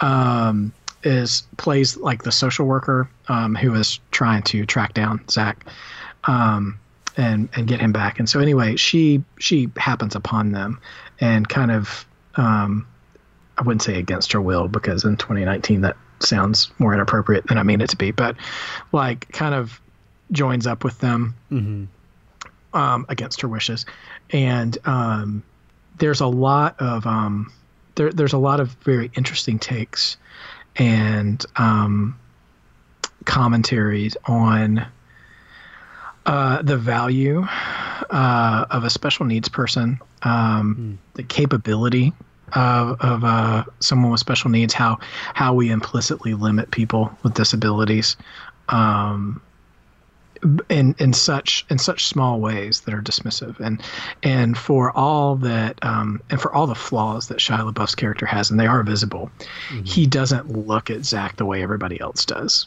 and um, he treats him with a different kind of dignity, even though he's kind of a jerk. Um, and um, so there's a there's a really it's a really interesting bonding story there, and um, and I'll say too, like this is not really my story to tell, but um, my wife we we both loved it, but she she really loved it as well because um, there's a the Shia LaBeouf's character was really reminiscent of a member of our family in a way that kind of like seeing Stan Lee in Into the Spider Verse, like just wasn't prepared for that emotional resonance, and we're like, oh my gosh, like did he study that member of our family in preparing for this role, like kind of thing, and so. Um, it's uh it was really so so there is uh, again it's it's seeing it's seeing some it's, it's, experiencing art seeing a film at a certain point in your life where those things just irrevocably connect with one another and and it's stuck with you but um it's got a wonderful uh, soundtrack as well it's very folksy uh, do you remember away we go with john krasinski yes, Maya Rudolph, yeah. Alexi Murdoch kind of did that whole soundtrack. Mm-hmm. Well, um, I kind of got that feeling from the soundtrack. Um, it doesn't. The guy doesn't. The guy who does it doesn't sound like Alexi Murdoch or anything, but it's just kind of got that vibe with it mm. that really bonds well with the story. And um, anyway, it's um, it, it's it's just recently out. It's not on any streaming services right now for free, um, but it's certainly worth a Redbox or a rental. I think you can rent it uh, on Prime mm. uh, right now, and it's it's so worth the watch. Um, awesome. Also, too, there are wrestler cameos. Jake the Snake Roberts and Mick Foley are both in it, um, as not uh, not as themselves, but they do play former wrestlers mm-hmm. um, in the movie uh, when that comes out, which was a fun little uh, Easter egg for me as a wrestling fan. Um, nice. On top of that, but the um, yeah, the story it's very um, man, it's kind of hard to describe. Like it's it's it's it's heartwarming. Um, it's it's sweet. Like it's it's a sweet film without feeling like uh, uh, it's it's you know it's not a it's not an all lives matter kind of sweet. Mm-hmm. Does that if I yeah. steal the old phrase? It totally. feels genuinely sweet because it because it's not afraid to address the uncomfortableness of it as well. Mm-hmm. Yeah. Um, and it's not the kind of um, it's, it's a different kind of sweet in that way it's almost a more realistic kind and yet there are some fantastical moments that happen in the film that you're like which were jarring to me at first but that was kind of the point as well too because i think there are a couple of moments where you experience the film from um, Zach's perspective and something fantastical happens. And I'm like, is this really happening? It's like, oh, it's just mm. kind of how he's seeing it happen, you know? Yeah. Um, but anyway, the title I also want to bring up the Peanut Butter Falcon is Zach's proposed wrestling character name. They're at a. I um, love it. Yeah, they're at a they're at a bonfire. He and Shia LaBeouf's character, and he's like, "Hey man, you're gonna be a wrestler? You got to have a name." And he's like, "Hmm." And they had like scrounged up just some change to buy some stuff at a convenience store for supplies. And he's like, Falcon. And he's like, oh man, that's a great wrestler named Falcon. And like, that's kind of the nature of their conversation. Like Shia LaBeouf's character will encourage him in something, and then Zach just takes it a step further. And he's like, "Falcon, man, that's a great name." He goes, "Peanut butter Falcon," and he's like, uh, "All right, you know, whatever." And he's just like, because he's like eating peanut butter, and so it's just so oh man, it's it's so sweet and funny and That's and awesome. uh, it's a good story. Yeah, and it's it's yeah, it's it's a good it's a good watch. Oh man. So that does it for my five. I have heard so many good things about Peanut Butter Falcon. I've got to watch it. Shia LaBeouf's it's, best film for sure. Oh man. I mean, I know not a huge stretch there, but still, like he's he's no, he's he's great. He's great in it. He really, really is. And I mean, I know I just you know poke some fun at him there, but no, really, he's he's fantastic in it. Um, he promoted that movie, by the way, I think um, by doing an episode of Hot Ones on mm-hmm. YouTube. Um, the Hot Wing interview show. I don't know if you've ever seen that uh, on YouTube. Yeah. Um, oh, I watched that. Yes. Yeah. And, the... Um, yeah and he is he seems like he's really turned a corner yeah. in some things mm-hmm. um, from from some of the more mm-hmm. you know um, sensational reasons he's gotten attention in his past in the past several years of his life. But uh, it's yeah, it was a that was a fun interview to watch, and this was yeah. a great film. Yeah. Okay, my number one ish. Actually, this might be might actually be my my favorite film of the decade. It, it, it's oh man, it's close. You're gonna hear me repeat a lot of things. So I, I talk about how a lot of films that I mentioned are really humanizing. Um, that they don't. I feel like a lot of films sometimes go the easy route where like they make it really easy to to either be on the side of this character or not be. They make it really easy to um, affirm or like you know, oh, we like him this character because of this, you know, very I don't know. There's a, have you heard? There's a screenwriting book called Save the Cat, and hmm. basically it means like in order to like like for a protagonist, so in order to have you know to care about a protagonist, early on you have to have the protagonist do something kind, like to reveal mm. part of his character, and then kind of once once you're there, you're with him. Like he's the moral center of this of this drama. Not that these don't have moral centers and these aren't good, but but it's like have this obviously good and a lot of the things I've loved about a lot of these films is that even though that is true about these characters, they're very human people and that you see their flaws and you see also their the positives of these characters. Anyway, so I've been saying that a lot, and I'm going to say that again about this this film. um, it is a film. We, from... we both had we both had themes to our picks. Yeah, yours is humanity. yeah, exactly. Yeah, good. humanity. So this one is a film uh, from 2017 called The Florida Project, and oh my goodness, I I saw this. I made the mistake of watching this film on a plane. Oh my goodness, what was I thinking? I mean, I didn't know. I didn't know. I just heard good things. I I was it was it was a film that I I could not stop thinking about for weeks. I mean, I I actually just had to watch it again. It is on Amazon Prime. Um, it is directed by this uh, really really interesting, really visionary filmmaker. His name's Sean Baker, um, who he is kind of best known for a film a few years before this um, in 2015 called Tangerine that was completely shot on an iPhone, like on iPhones, and um, and this film even there's kind of a a minimalism to it, a very kind of down to earth, very realistic um, look. Even though this time it is, you know, he does use a lot of like he he doesn't go as as cheap as a like as as affordable as an iPhone. He really he, he you know there's more to it in this film, but it's still very down to earth. Um, he he's one of those he's a he's a director that likes to find people like if depending on what the film you know about he likes to find people in that setting and kind of just hires them. So this film the florida project is about uh, a single mom and her daughter in uh, kind of like a, a weekly or, or monthly motel um, right uh, outside of disney world. Um, you know, kind of like so there's Disney World, but then kind of there's a surrounding where it's just either hotels, motels, but then a lot of flashy stores, um, mm. a lot of kind of like uh, timeshare stuff like that. Um, this is a, just uh, a a family trying to make ends meet, um, struggling to survive, but living outside of this this motel. The majority of the film is is filmed from the perspective of this uh, this seven year old girl, the seven year old daughter Moonee. Um, she's played by I think a kind of new new ish, maybe I don't know. She's probably done stuff before. Brooklynn Kimberly Prince. Um, and uh, the mother Halley is uh, played by Bria. I'm gonna. I'm not. I don't even know if I should try the last.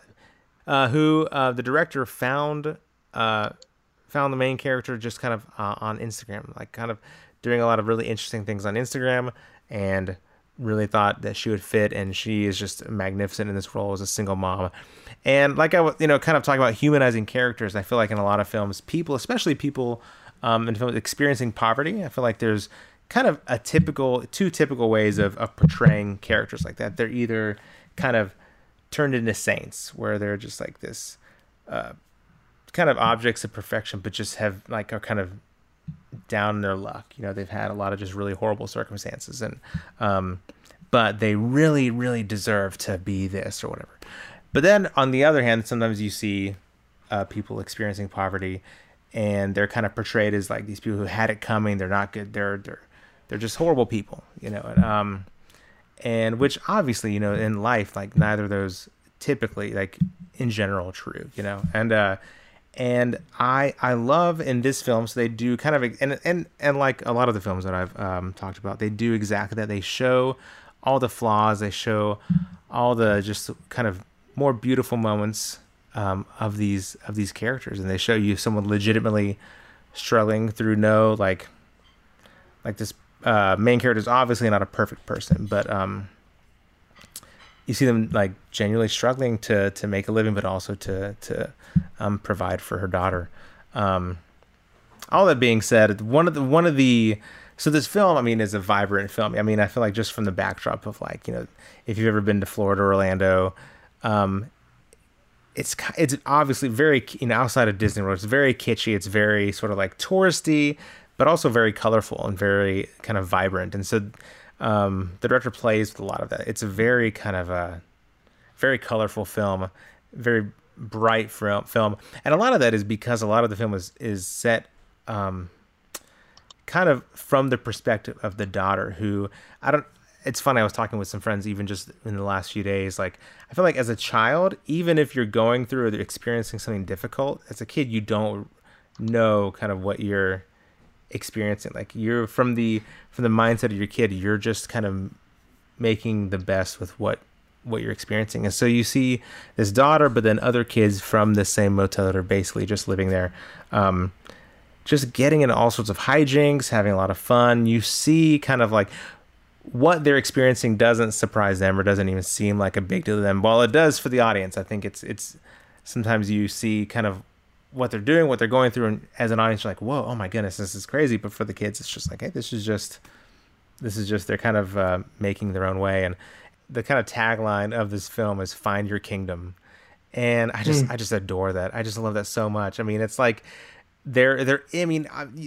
they're li- literally in the periphery of this uh, Magic Kingdom. You know, they at certain you know certain they can go really really near their their motel and see fireworks. You know, from one of the the parks in the Magic Kingdom, and um, but it's like but it's like they don't like the the daughter Moonee. She doesn't really like. It's almost like she's just kind of in her own little amusement park in her own world with her friends and um uh man it's just it's just a very some of it's just a very realistic portrayal of people trying to to kind of make it. It's it's despite seeing the complexity and the flaws, it's still a very compassionate um, look at people um, who, for whatever reason, you know, maybe through something on their own, maybe no fault of their own, maybe just uh, circumstances with their parents. I don't know, like, but through for whatever reason, um, the idea of like the American dream is just kind of a very very far off idea. I say far off, but at the same time, they can see the Magic Kingdom, so maybe it's also not that far off. You know, it's like this just idea out of like, reach. Exactly. Yeah, it's like just there. Um. Anyway, so it is. It is. Uh. It's a great film. I will say one person I haven't mentioned it, who is so fantastic. Uh, Willem Dafoe is in the film as the manager of this uh, this um, motel. I feel like I feel like one one thing I that maybe did a disservice to the film is uh, one of the first trailers that came out. It kind of sets up Willem Dafoe is like this almost a main character. And I wish I guess maybe they had to like he was the one like recognizable character of this film. But they sets him up almost as like this grandfatherly figure who's there to kind of protect the family and the kids and even though he is a wonderful character who really cares about the tenants, um, at the same time he has to run a business too. And so it's it's uh so not only is there tension with the the family struggling to make ends meet, but also the manager who clearly sees families in need, but also has to survive himself. And um, uh, yeah, it's just a very a very man incredibly realistic portrayal. I say realistic as if I've like had any sort of experience, but um, it's empathy because it humanizes these characters, but but not empathy because it like gives like this sob story. I don't know if that if that makes it's hard to I'm not finding the right words for it, but um, you care about these people because they're humans, and because not because you feel sorry for them. Exactly. Yeah. Exactly. And uh, treated as charity cases, but mm-hmm, yeah, as fully realized individuals. Yeah. And it's one of those films too. It's it's an intriguing film because it's not there's not necessarily um, a story. It's almost somewhat like um, one of the films like Fruitvale Station. You know, it's kind of like this. It's a short story, but it's like an encapsulation of like one day of this one character. But the Florida Project, mm-hmm. it's not just one day, but it's almost just like a snapshot of several months of this particular family.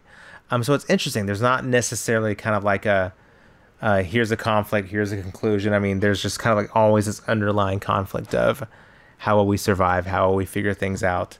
If uh, this segment of, of society, if they're not ignored, yeah, they're vilified and uh, they're marginalized. And um, and I feel like this movie does a wonderful job of keeping the complexity there. You know, keeping showing the flaws, but keeping the empathy and compassion. Still, I mean, still you care about these characters despite seeing oh maybe that wasn't the best idea maybe you shouldn't have done that but also seeing like like Halley uh, the mother is a is a great mom but also a very flawed mom which I mean I feel like I'm like I'm not a great I'm not an awesome I mean I want to be a great dad but I I know I have a lot of a lot of failings there's a lot of times I'm I'm not the best dad and so it's like okay you see a person who's like just a real human being who there are moments just really tender beautiful moments um, but then you also see flaws as well. So, anyways, okay, I'm gonna I'm gonna stop. I feel like most of these I've just been rambling, but I'm gonna leave it at that. I uh, could again, along with the separation, since this is also streaming, you I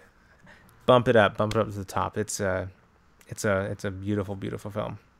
Well, you know, you guys have your homework assignments um, for checking out some things. There's certainly a lot out there to consume. And uh, no, man, thanks for sharing. I mean, I, I have not seen any of any of the ones on your list from from this time, so I can certainly sample uh, from there and uh, and see see what there is to experience. Uh, especially when I try to get around to Parasite sometime soon. Awesome. Um, in in those. But you know, uh, this has been fun catching up, and I think yeah. we can we can try to look forward to a little bit more regularity than uh, than the past little while mm-hmm. and uh, see see what what we could talk about next. Yeah. Uh, maybe find something that uh, can uh, can allow for some deeper conversation uh, without having to jump to the next pick. Now that we've now that we've covered ten years. Yeah, um, exactly. We've so handled it. yeah, it's over, guys. Yeah, take care of it. It's fine. You're welcome. Everything's good. You're welcome, everybody. You're welcome, America. And uh, we can we can we can mosey on to something something mm. new. So we'll see we'll see where that brings us. Awesome. Um, but yeah, man. Any any closing arguments? um. Oh man, no. I think that I. I think we covered it. I don't know. Yeah. well, I think if anything, you know, just with the points that you bring up in all of your all your picks and some of our discussions tonight, I think we can I, I, for my part, anyways, I could just sum up from that anecdote earlier. Just you know, continue the conversation. yeah, know? exactly. Keep that keep that going. Keep your don't don't allow your consciousness to fade, but uh, mm-hmm. uh, your consciousness of things to fade. But try to keep uh, try to keep what's important up at the front of your mind. Keep yeah. continue the conversation. Yeah, absolutely. All right. Well, that awesome. does it for episode 53. And uh, oh. episode 54 will be uh, to be determined uh, sometime, sometime soon. So uh, thanks for joining us tonight and uh, appreciate your time. And until then, uh, keep keep working on your night cheese. Yeah.